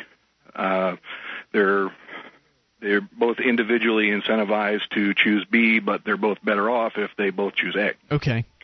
So, and I discovered that by injecting a random variable, by assigning each player a color, either red or blue, that they were able to uh, display a much higher degree of cooperation with each other than if they had no color at all. Were they cooperating um, simply because they had a color, or were they cooperating if they were blues and reds? We're Uh, they were uh, cooperating with uh, like colors. Huh. Okay. So just this random variable was able to induce these people to cooperate whether where they wouldn't otherwise have. Huh. So my suggestion would be that if a random variable can uh, achieve this result, then how much more could um, a uh, sharing of genetic material cause people to behave in that manner in the real world? What, what, what genetic material? I, I, I'm sorry. I just I'm, I'm so lost on this. Okay. Sorry. Uh, the, the discussion was uh, Ian was suggesting that uh, he does not uh, treat a family member any different than Ah. any normal person. I'm sorry. I thought we were talking about the dating stuff. Uh, No. Oh, I'm earlier sorry. This earlier no, this he hour. started his uh, conversation by referencing the family conversation. I, he said, uh, I guess you know, there's families come along with dating. I don't know. I got confused. Excuse okay, so what was the suggestion? One more time. Run the suggestion by me again. so if I can randomly assign someone a color, Mm-hmm. and they can use that as a coordination device to cooperate with one another, um, I would suggest that being a member of the same family would also induce that kind of uh, trust and cooperation. You're saying it will increase relative, the relative likelihood? to yes, relative to a complete stranger. Poss- it's certainly And- possible. I'm not saying that families are bad things. I'm just saying that ju- judge individuals based on uh, their actions. I hear you, but you did make the statement that a family member is no different than any other person. I don't believe they personally are any different. I think I see where you're coming from in that you're saying that because of the family ties, there's a increased likelihood that you will get along with them, and I could see that being the case. But uh, they're still just other people. I mean, they're people, I, I agree that they are just people. right? Obviously, they're people, but you know, it, it- Anybody placed in close circumstances with another group. I mean, if you take somebody you out of share a great deal with in your life, and I think that counts for something. It sure does. But if you take somebody out of their family, you put them into a family of wolves, they'll become more like the wolves. So yeah, of course, who you're around is going to have, have an effect on you. And I'm, I'm not even sure that the genetic material is what's important. It's the you know the connection that you have with that that person, or you know the the perceived um, connections. Right. And, and I'm suggesting that no matter how infinitesimally small that uh, relationship is, you can use that as a device to uh, achieve cooperation, whether where there might otherwise have not been. Well, it seems pretty obvious to me that Osborne has pointed out that uh, with science that you are nuts. I don't know about that. Osborne just made an interesting suggestion. I certainly wouldn't suggest that. Thank you for the call. We appreciate hearing from you, Osborne. Uh, just an interesting suggestion. That's all, Mark. And and I agree with him.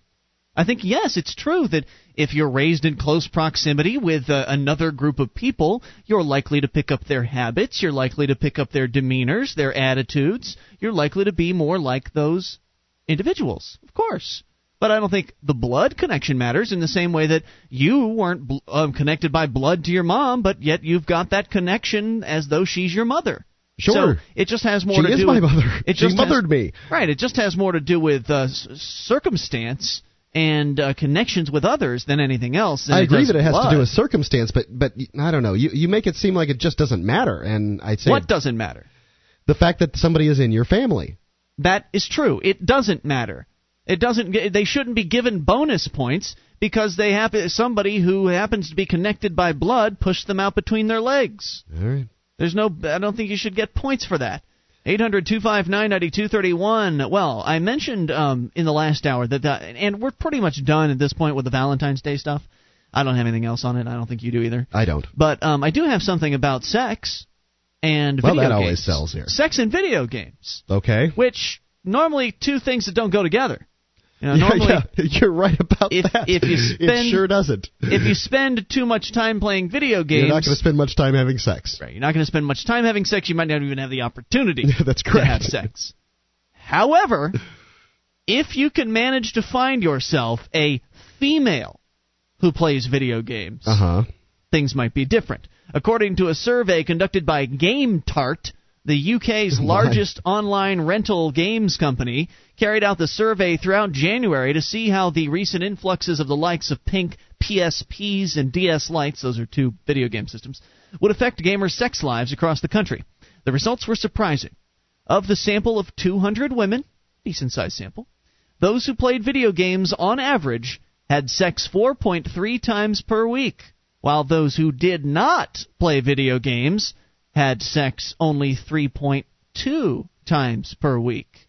Perhaps even more promising for gamers is the fact that many of the women that we interviewed who have only recently started playing games said that they now have sex more often than before. So apparently, the factor of uh, being a gamer for a woman might actually increase the likelihood that she's more horny, that she's wanting to have sex more often. It is What- having sex more often. Is there any explanation as to why this is? No, it's just an interesting coincidence. I see.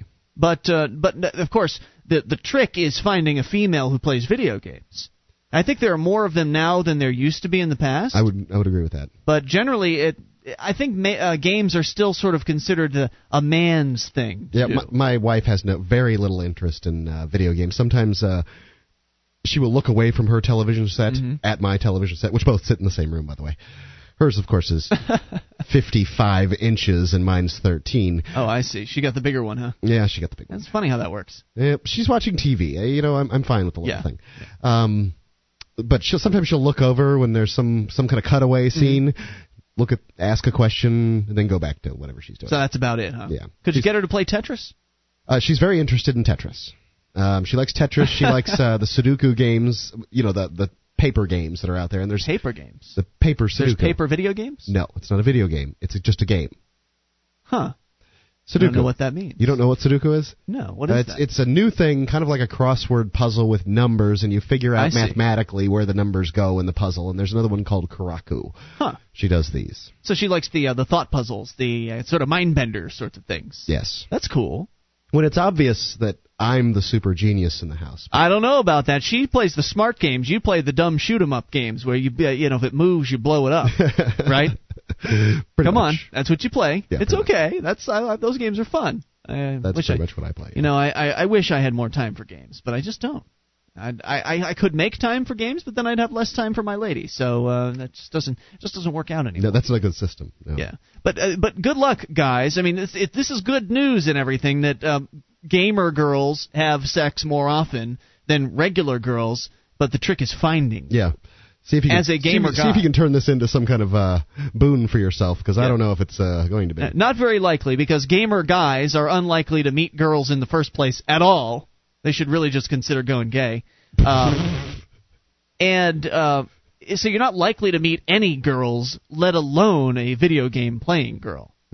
And I could imagine that amongst the gamer guy world, a female video gamer is probably a pretty coveted item. Probably something that's uh, something something that someone holds on to. Yeah, definitely. Uh, and, and it's the same thing in the, the libertarian world. Oh, it's the same thing in the uh, Dungeons and Dragons world. the, the libertarian guys, there are so many of them, they uh, salivate over the opportunity to be with a libertarian lady. They do. There just aren't as many of them, unfortunately. That would be nice, something we could change maybe in the future. Let's popularize this liberty thing, Mark, so uh, we can have more libertarian ladies for those poor, poor, desperate libertarian guys out there. 800 259 9231 because they're tired of converting the socialists. War's on the way. You take control of the airwaves. Anything goes. It is Free Talk Live.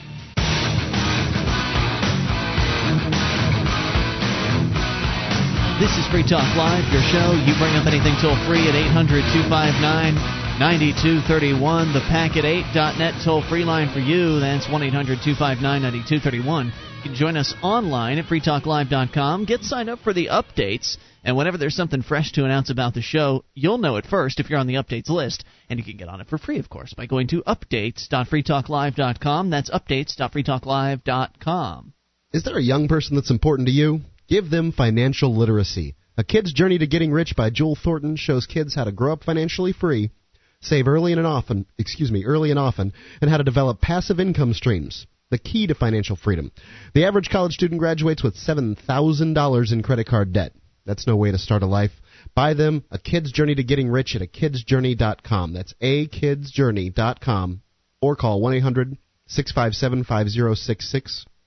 That's 800 657 5066.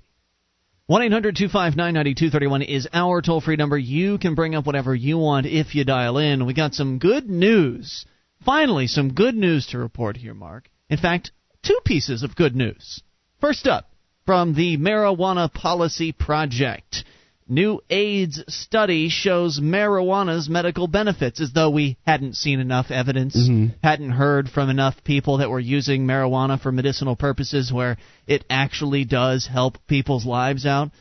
Now, in case you hadn't heard enough, here's more. San Francisco. The University of California at San Francisco study appearing in this week's issue of the journal Neurology puts to rest any doubts about the need to change the laws to allow for legal access to marijuana for the seriously ill. Now, of course, we believe here on Free Talk Live that the laws need to be changed so anybody can access marijuana, but nonetheless, who could disagree with helping people who are sick? Right. Officials of the Marijuana Policy Project in Washington, D.C. said today the trial involved HIV/AIDS patients suffering from uh, peripheral neuropathy, which is a painful condition stemming from the nerve damage done either by HIV itself or by the drugs used to treat it.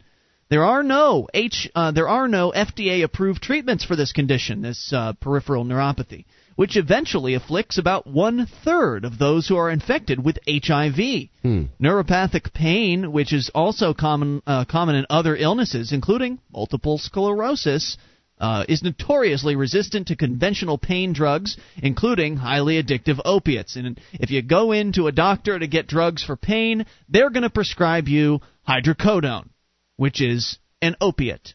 It's hillbilly heroin, as they call it. Uh-huh. And uh, they're saying that uh, this particular type of pain isn't uh, so effective, that those uh, opiates aren't so effective in treating it.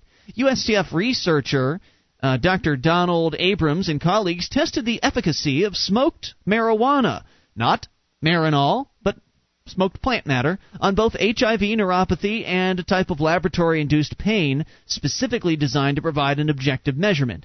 In both types of pain, marijuana provided significant relief.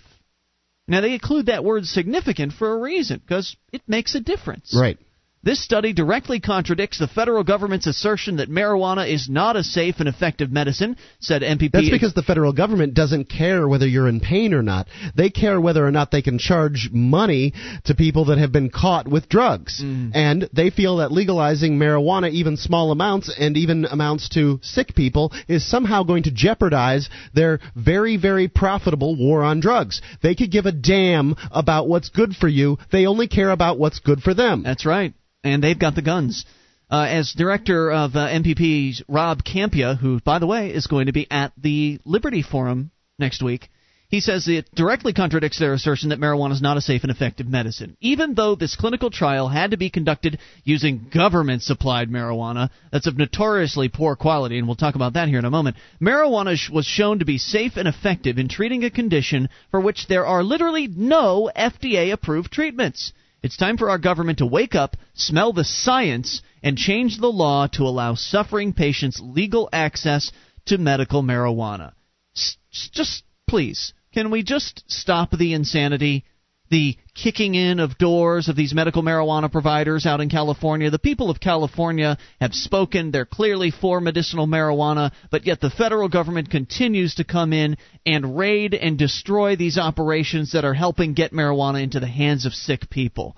HIV Now, AIDS This this particular study was um, revolutionary in that it was the first double-blind study or something like that of, of marijuana, and they so this is the I don't science, know about that. The It science of this study is superior to um, uh, you know uh, previous studies on medical marijuana. HIV AIDS patients who have used marijuana to treat neuropathy weren't surprised by the results of the study. Eric Billings from Lewistown, Montana said the pain used to be so bad that I sometimes couldn't walk or even stand for more than a few minutes, and other drugs they gave me didn't help much or made me too dizzy.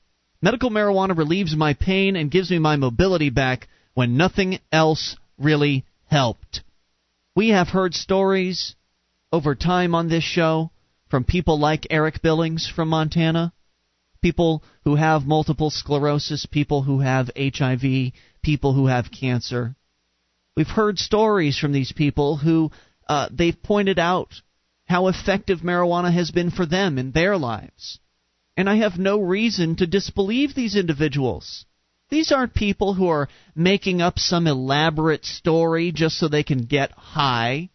These are people who are really sick. Well, of course they are, and you know I uh, I've heard many people say that oh gosh that whole medical marijuana thing they're just saying they're sick so that they can get it. That's what people are saying. Yeah, they just want to get high. I've got from um, the San Francisco Gate.com the, the same article here says although the study itself was small, it is the first of its kind to measure the therapeutic effects of marijuana smoking while meeting the most rigorous requirements for scientific proof, the so-called randomized, double-blind, placebo-controlled ch- trial. So, if you don't think that people are being legitimate when they say that they need marijuana for medical purposes, shut the hell up. There's science on this side. Yep. With more than 21,000 members and 100,000 email subscribers nationwide, the Marijuana Policy Project is the largest marijuana policy reform organization in the United States. Now, I don't happen to believe, uh, I don't happen to agree with all of their policy. For instance, they want to regulate marijuana. I don't think that's necessary because government being in charge of marijuana, not such a good idea. According to Washington McClatchy newspapers, medical researchers need more marijuana sources because government supplies aren't meeting scientific demand, a federal judge has ruled. In an emphatic but non binding opinion, the DEA's own judge is recommending that a University of Massachusetts professor, this is the other good news, mm-hmm. be allowed to grow a legal pot crop.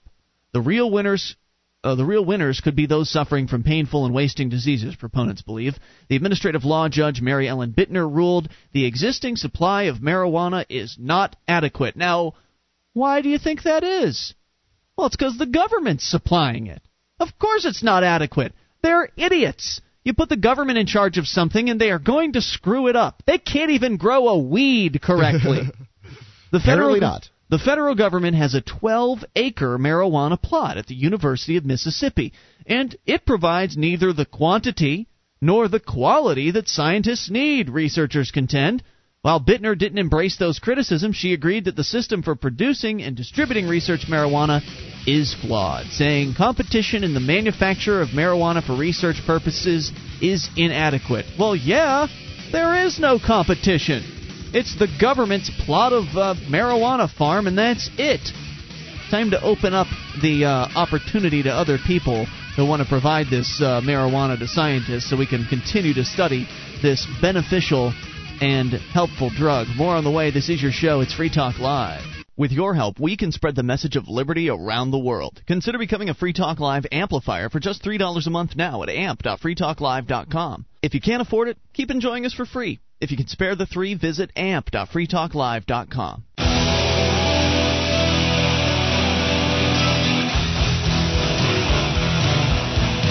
The show is Free Talk Live, your show. You take control of the airwaves. Bring up whatever you want. Toll free, 800 259 9231, the packet8.net toll free line. It's Ian here with you. And Mark, It's 1 800 259 9231. You can join us on our website, freetalklive.com, where we have live streams. There's a broadband version of the show and a dial up version, both awaiting you for free at freetalklive.com. And who's the most pro liberty individual in the United States Congress? That would be Ron Paul. And you, if you register now for the New Hampshire Liberty Forum, February 23rd through the 25th, that's next week, will be able to meet presidential candidate Congressman Ron Paul and other influential individuals who support your freedom. Register at freestateproject.org slash liberty forum and get more information and the latest on the event at freestateproject.org slash liberty forum. We're going to be there. It's going to be a lot of fun. Really looking forward to this. Yes, It's I am be too. Tremendous.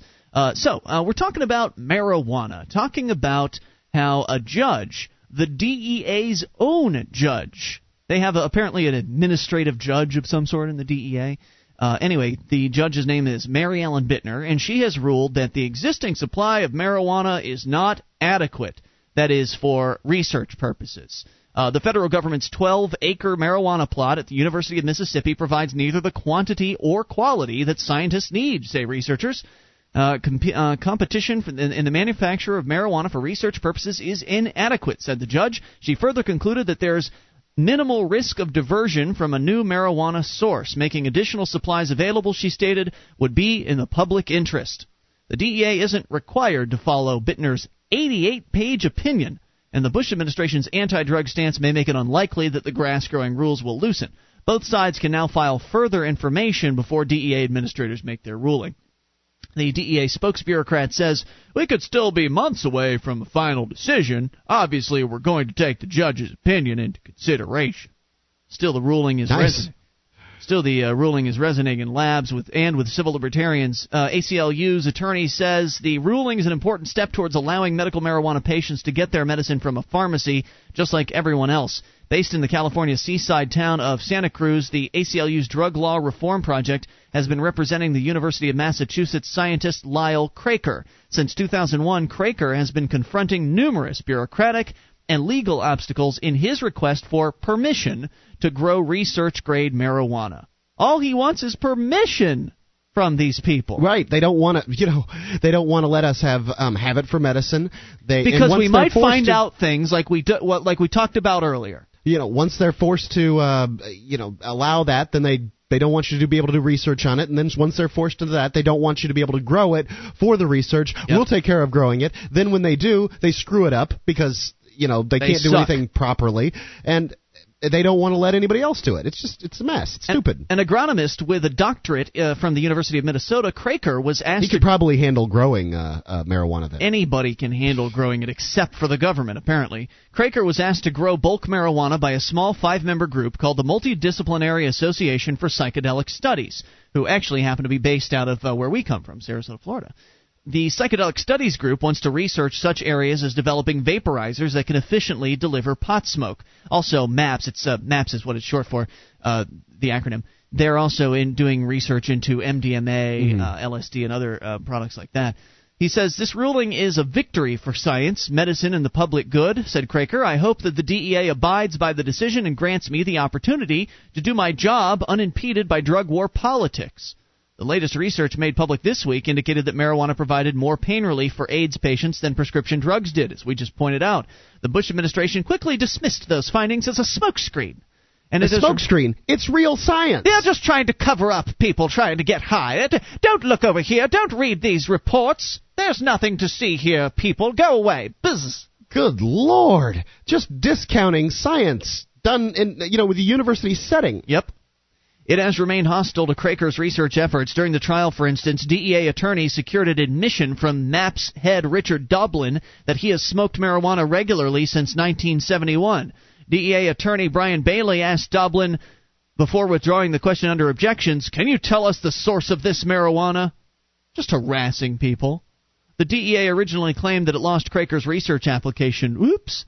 Then the agency said that his photocopied follow up lacked the necessary original signature. After a year, Craker tried again. He then had to wait another year before the DEA started processing the application, Sounds like dealing with the government. in which he proposed to grow about 25 pounds of marijuana in the first year. Craker sued the agency uh, after it rejected his application. That brought his case before Bittner. She oversaw the trial, which featured witnesses such as former California legislator John Vasconcellos. People have a right to know more about what might help them in their suffering and pain or illness, whatever it might be, said Vasconcellos in his testimonial. Uh, in words repeated by Bittner, the more research, the better.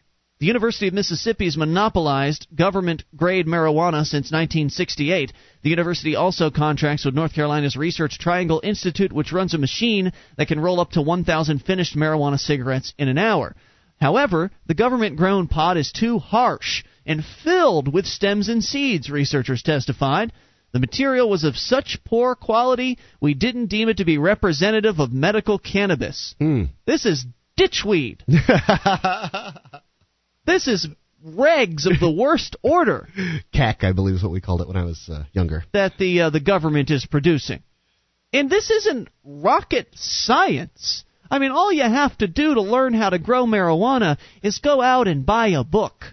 And, I mean, you can throw the s- seeds in your backyard and the stuff will start to grow. Uh, but if you actually do a little bit of reading, you can learn some of the basics and learn that you're supposed to separate out the males from the crop so they don't pollinate the females and Put all make kinds of seeds in it. seeds and nastiness. This isn't hard stuff. It's not rocket science. Well, they're growing it on a 12 acre piece of land or something, so they're they're outdoors. Yeah. And that makes it a little harder to keep the uh, seeds out. Still, though, if you're tending the crop, you can you can handle it. Uh, One eight hundred two five nine ninety two thirty one. That's the toll free number. You can take control of the airwaves. Uh, also on the way, something about our friends over at Law Enforcement Against Prohibition. But first, uh, to the phones and to the fun. Let's talk to Zach in South Carolina on the amplifier line. Hey, Zach. Yeah, I called in at a great time. I had uh, three libertarian bills, uh, well, semi-libertarian bills, I guess, that I were in the uh, South Carolina State House, Mhm. and two of them deal with marijuana. Really? But um, the one that doesn't, uh, a few months ago, I first uh, emailed my representative and told her about the real ID. And at the time, New Hampshire was passing legislation um, to reject it, and I told her about that.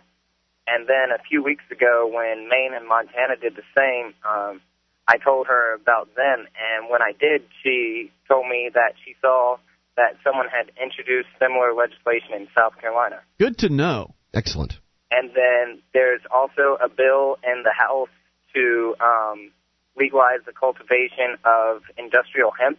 Ah, And then my senator has introduced a bill to legalize medical marijuana in South Carolina. Fantastic. You know, uh, it's very rare that that's done on a legislative basis. Usually, the medical marijuana provisions are citizen led um, initiatives, so it's very rare that a legislator will have the courage to step forth and essentially break rank from the government, uh, uh, from the status quo, and Well, at this say, point, Let's 20 more than 20% of the states are doing it, so True, not as risky, I suppose, at this point, but still, it's still rare that a politician will step forth and actually have the courage to do something like that. Uh, I would, if I were you, I would contact him and, uh, and or him or her, her. and and ask that person if you can be of any assistance with them on uh, to to help them on this because it's I think it's a pretty important issue myself. How do you feel about it? Oh yeah, um, I think it's great. I mean, he um, understands it firsthand because his wife died from lung cancer, and it, her doctor told them that marijuana could be of assistance, but they weren't In able lung to get cancer? because yeah, Wow. that seems strange. That's the last place I would expect uh, marijuana to be utilized, but hey, if the doctor suggested it, then I'd go with it. Worth a try. Very good, Zach. Uh, that's it's good to hear some good news coming out of uh, the southern states, and uh, we appreciate the update. Anything else on your mind? Um, no, that's it. Thanks for the call, man. 800 259 9231 is the toll free number. Law enforcement against prohibition. It's not just marijuana. It's not just marijuana smokers. It's not just Ian and Mark on Free Talk Live. It's not just activists, but cops that also want to end prohibition. We'll talk about them on the way. Your show. You bring up anything. This is Free Talk Live. 800 259 9231. This is Free Talk Live. Only moments remain, but just enough time for your call if you make it now at 1 800 259 9231. And yes, you can bring up whatever's on your mind. That's why we call the show Free Talk Live. That's the Packet8.net toll free line, by the way, 1 800 259 9231. It is Ian here with you. And Mark? And you can join us on our website at freetalklive.com. All the features on the site totally free, though we do ask that you, in return for all those free features, voluntarily support the show to the tune of three bucks a month. It's what we call the Free Talk Live AMP program, and you can become a Free Talk Live amplifier. And AMP stands for Advertise, Market, and Promote. And it's a very simple concept. The idea is you send in three bucks a month to the show. We take that money and we turn it around into promoting Free Talk Live, to getting the show on more radio stations around the country, currently on at least 20 uh, different stations around the country, and many of those stations are a direct result of our Free Talk Live amplifiers sending three bucks a month in because that three dollars a month adds up. We've got over 320 people sending in at least three dollars a month, and that adds up to an, a, an advertising budget for us. It allows us to advertise in industry publications, advertise online to get more internet listeners, and all of this will end up spreading the message of freedom and liberty as far and as wide and as fast as possible. It's working. It really is working. So see what I mean by heading over to amp.freetalklive.com to learn about the program, learn about how we're spending the money, learn about the perks that are also going to be involved. You get access, for instance, to the amplifier only call in lines, uh, the amplifier only forums, and more. All there for you. amp.freetalklive.com is a great way to support this show on a totally voluntary basis. That's amp.freetalklive.com. So, since we've been talking about the war on drugs, I came across what is essentially a wonderful puff piece about our friends over at Law Enforcement Against Prohibition. Okay. Now, we've certainly talked about LEAP before a number of times in the past, but we have to remember, Mark, there's always new people turn, uh, tuning into the show. That's right. And uh, so new people need to come across the message of LEAP. And we've always got new stations on board as well, and uh, there's always a chance that law enforcing uh, officers, LEOs, uh, law enforcement officers, will be listening to the show. In fact, if, uh, last week we got a call from uh, a Leo who was in the Charleston area. Uh, his name was Duke, as I Mhm. recall. And I actually sent that. I sent an email to the program director over, over at WVTS in uh, in West Virginia, there, Super Talk 950, Dave. And I, I said, you know, Dave, you might want to take a listen to this because one of your listeners called in and he's a cop, and uh, I think he actually made a promo out of it because apparently Duke calls WVTS. He's like a chronic caller Oh, really? of the station, Cool. so they know Duke over at uh, at WVTS. Anyway, you never know who's listening, so I want to share with you about our friends over at Leap. And it's actually an article by Radley Balko at Reason.com, uh, and surprisingly, it originally appeared at Fox News. It's understandable, says Radley, why many people first, when they first see Howard Wooldridge, that they might think that he's a crank. The slender, mustachioed man of middle age frequently wears a cowboy hat and has been known to get around town on a horse. He also wears a black shirt with loud, conspicuous lettering on the front and the back. You'd be forgiven to dismiss him as a religious zealot proclaiming the coming apocalypse or a disciple of Lyndon LaRouche. But look closer. the shirt reads Cops say legalize drugs. Ask me why. And people do. I get stopped just about everywhere, says Howard. The shirt works. I have several different I have several different shirts for different occasions. I can get my point across in 30 seconds in an elevator, a few minutes in a restaurant, or a full-blown speech at the Rotary Club. If he doesn't leave people convinced, he at least leaves them asking the right questions. So does Norm Stamper. Remember, by the way, I don't think they mentioned this, but Howard uh, Wooldridge crossed the country on horseback with that shirt on, hmm uh, just simply for the purpose of spreading the, the message against prohibition. And Just it worked. That's how guy. we found out about him. Yep. Uh, so does Norm Stamper, the former police chief of the city of Seattle. Quote, People ask how a former cop could say drugs should be legalized, but it's precisely because I love police and love police work that I'm saying it. The drug war stops real cops from doing real police work. Mhm. It's corrupting, it's wasteful, and it has wrecked communities. Wooldridge and Stamper are featured speakers for Law Enforcement Against Prohibition, or LEAP, uh, which, by the way, their website is leap.cc. That's .cc, not .com. A relatively new but powerfully motivated group of current and former police officers, judges, prosecutors, and politicians who've come out against America's failed war on drugs. LEAP was founded in 2002 by Jack Cole, a 26 year veteran of the New Jersey State Police, who we've had on this show. Cole spent, and who will also be attending the Liberty Forum next week. Cole spent 12 of those years as an undercover narcotics detective. According to his bio, it was his post retirement struggle with the emotional residue left over from his work as a narcotics officer that led him to the realization that the war on drugs has failed. After forming Law Enforcement Against Prohibition, Cole, Wooldridge, and three other founding members hit the public speaking circuit, talking to government classes, Rotary clubs, and campus organizations. They wrote op eds for local newspapers, and they debated on radio programs. In just under five years, Law Enforcement Against Prohibition now claims more than 6,500 members. That's a lot. And I would say the vast majority of those people are former Leos and prosecutors and judges and that sort of thing. Right. Isn't And- that who it's all open to? you can join a, as a supporting member if you're not one of those people. Uh, but nonetheless, just a tremendous success story in, in what is essentially a five year history. Less than five years. I mean, 2002, they were founded, now with over 6,500 members. Proponents of drug prohibition tend to dismiss reform groups like NORML, the National Organization for the Reform of Marijuana Laws, or the Drug Policy Alliance, or MPP, as fringe ideologues. Politicians, for instance, seem fond of dismissing the latter group for no other reason than it gets its funding from George Soros. But when decorated police officers, former police chiefs, and ex judges and prosecutors speak up, well, audiences can't help but take notice. They aren't stoners. They're former public servants, and many of them risked their lives for a cause they now say is mistaken. That's powerful stuff. When a guy tells you he regrets what he's done for most of his career and what he could well have died for, his words take on a unique credibility and urgency. Yeah. One common characteristic you'll find in many members of LEAP is guilt. Most of these former officers lug around a weighty burden. Many concede they realized early in their careers that the drug war was a failure and always would be a failure, and they regret now that they didn't speak up sooner. Stamper says in Leap's promotional video, quote, Even though I knew that the drug war was harmful financially and physically and spiritually, I should have been saying much more of that, much more strenuously. One thing, a lot of though, a lot of these guys, even though they realize uh, that what they're doing isn't helping anything, a lot of them stay in it because they like the adrenaline rush, Uh, yeah. and that's sick. One thing Leaps members can attest to is that other drug war critics can't is that the drug wars is the drug war's corrupting influence on police officers.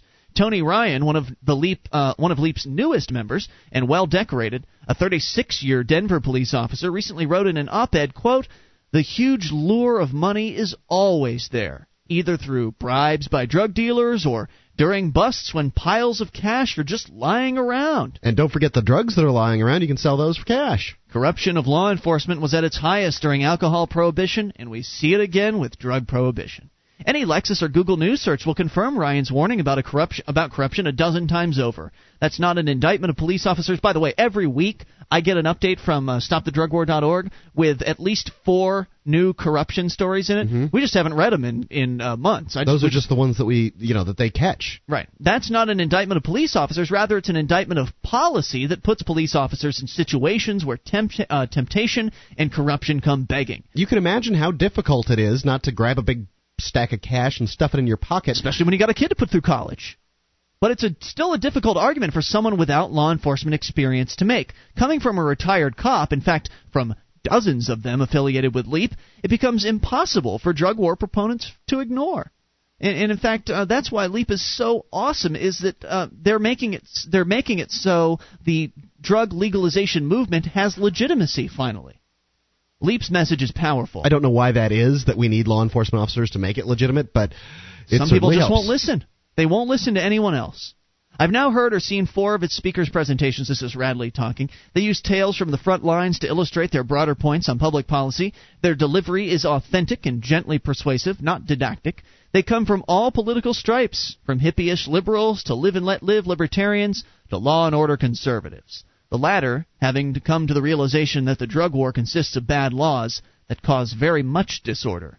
For several years now, Law Enforcement Against Prohibition has been looking for a debate with the country's top policymakers. Anyone from DEA Administrator Karen Tandy to drug czar John Walters to powerful prohibition politicians like Indiana Representative Mark Souder. And guess, guess what? They've had little luck so far. Imagine that. The What a drug surprise. warriors don't want to talk to uh, law enforcement against prohibition. No, we've got the laws in place. You'll follow them or you'll go to jail. And What we do don't want to talk to anybody about it. What do they have to hide? Maybe it's the fact that they're lying scumbags. Maybe the DEA and the ONDCP they know this, you know, they've known the whole time that they've been lying to people and they love the corruption. They love the cash. They love selling the drugs themselves. Maybe that's why it is they don't want to have these debates. Anyway, it's too bad, says Balko. If the drug war is still as important and necessary as our leaders in government say it is, and by the way, I don't think government are made up of leaders.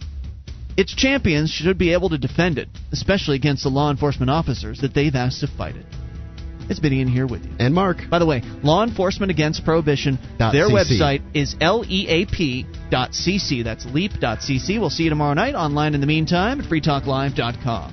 DVD, books, music, instruments, periodicals, computers, software, electronic, photo, cell phone, office product, home and garden, bed and bath, furniture, kitchen, pet supply, automotive, hardware, apparel, shoes, jewelry, grocery, healthcare, sports and outdoors, toys, games, used and more. It's a department store at your fingertips. Amazon.freetalklive.com. Get all your shopping done, a great deal, delivery to your door, and a percentage of your purchase will go to Free Talk Live when you enter Amazon through Amazon.freetalklive.com.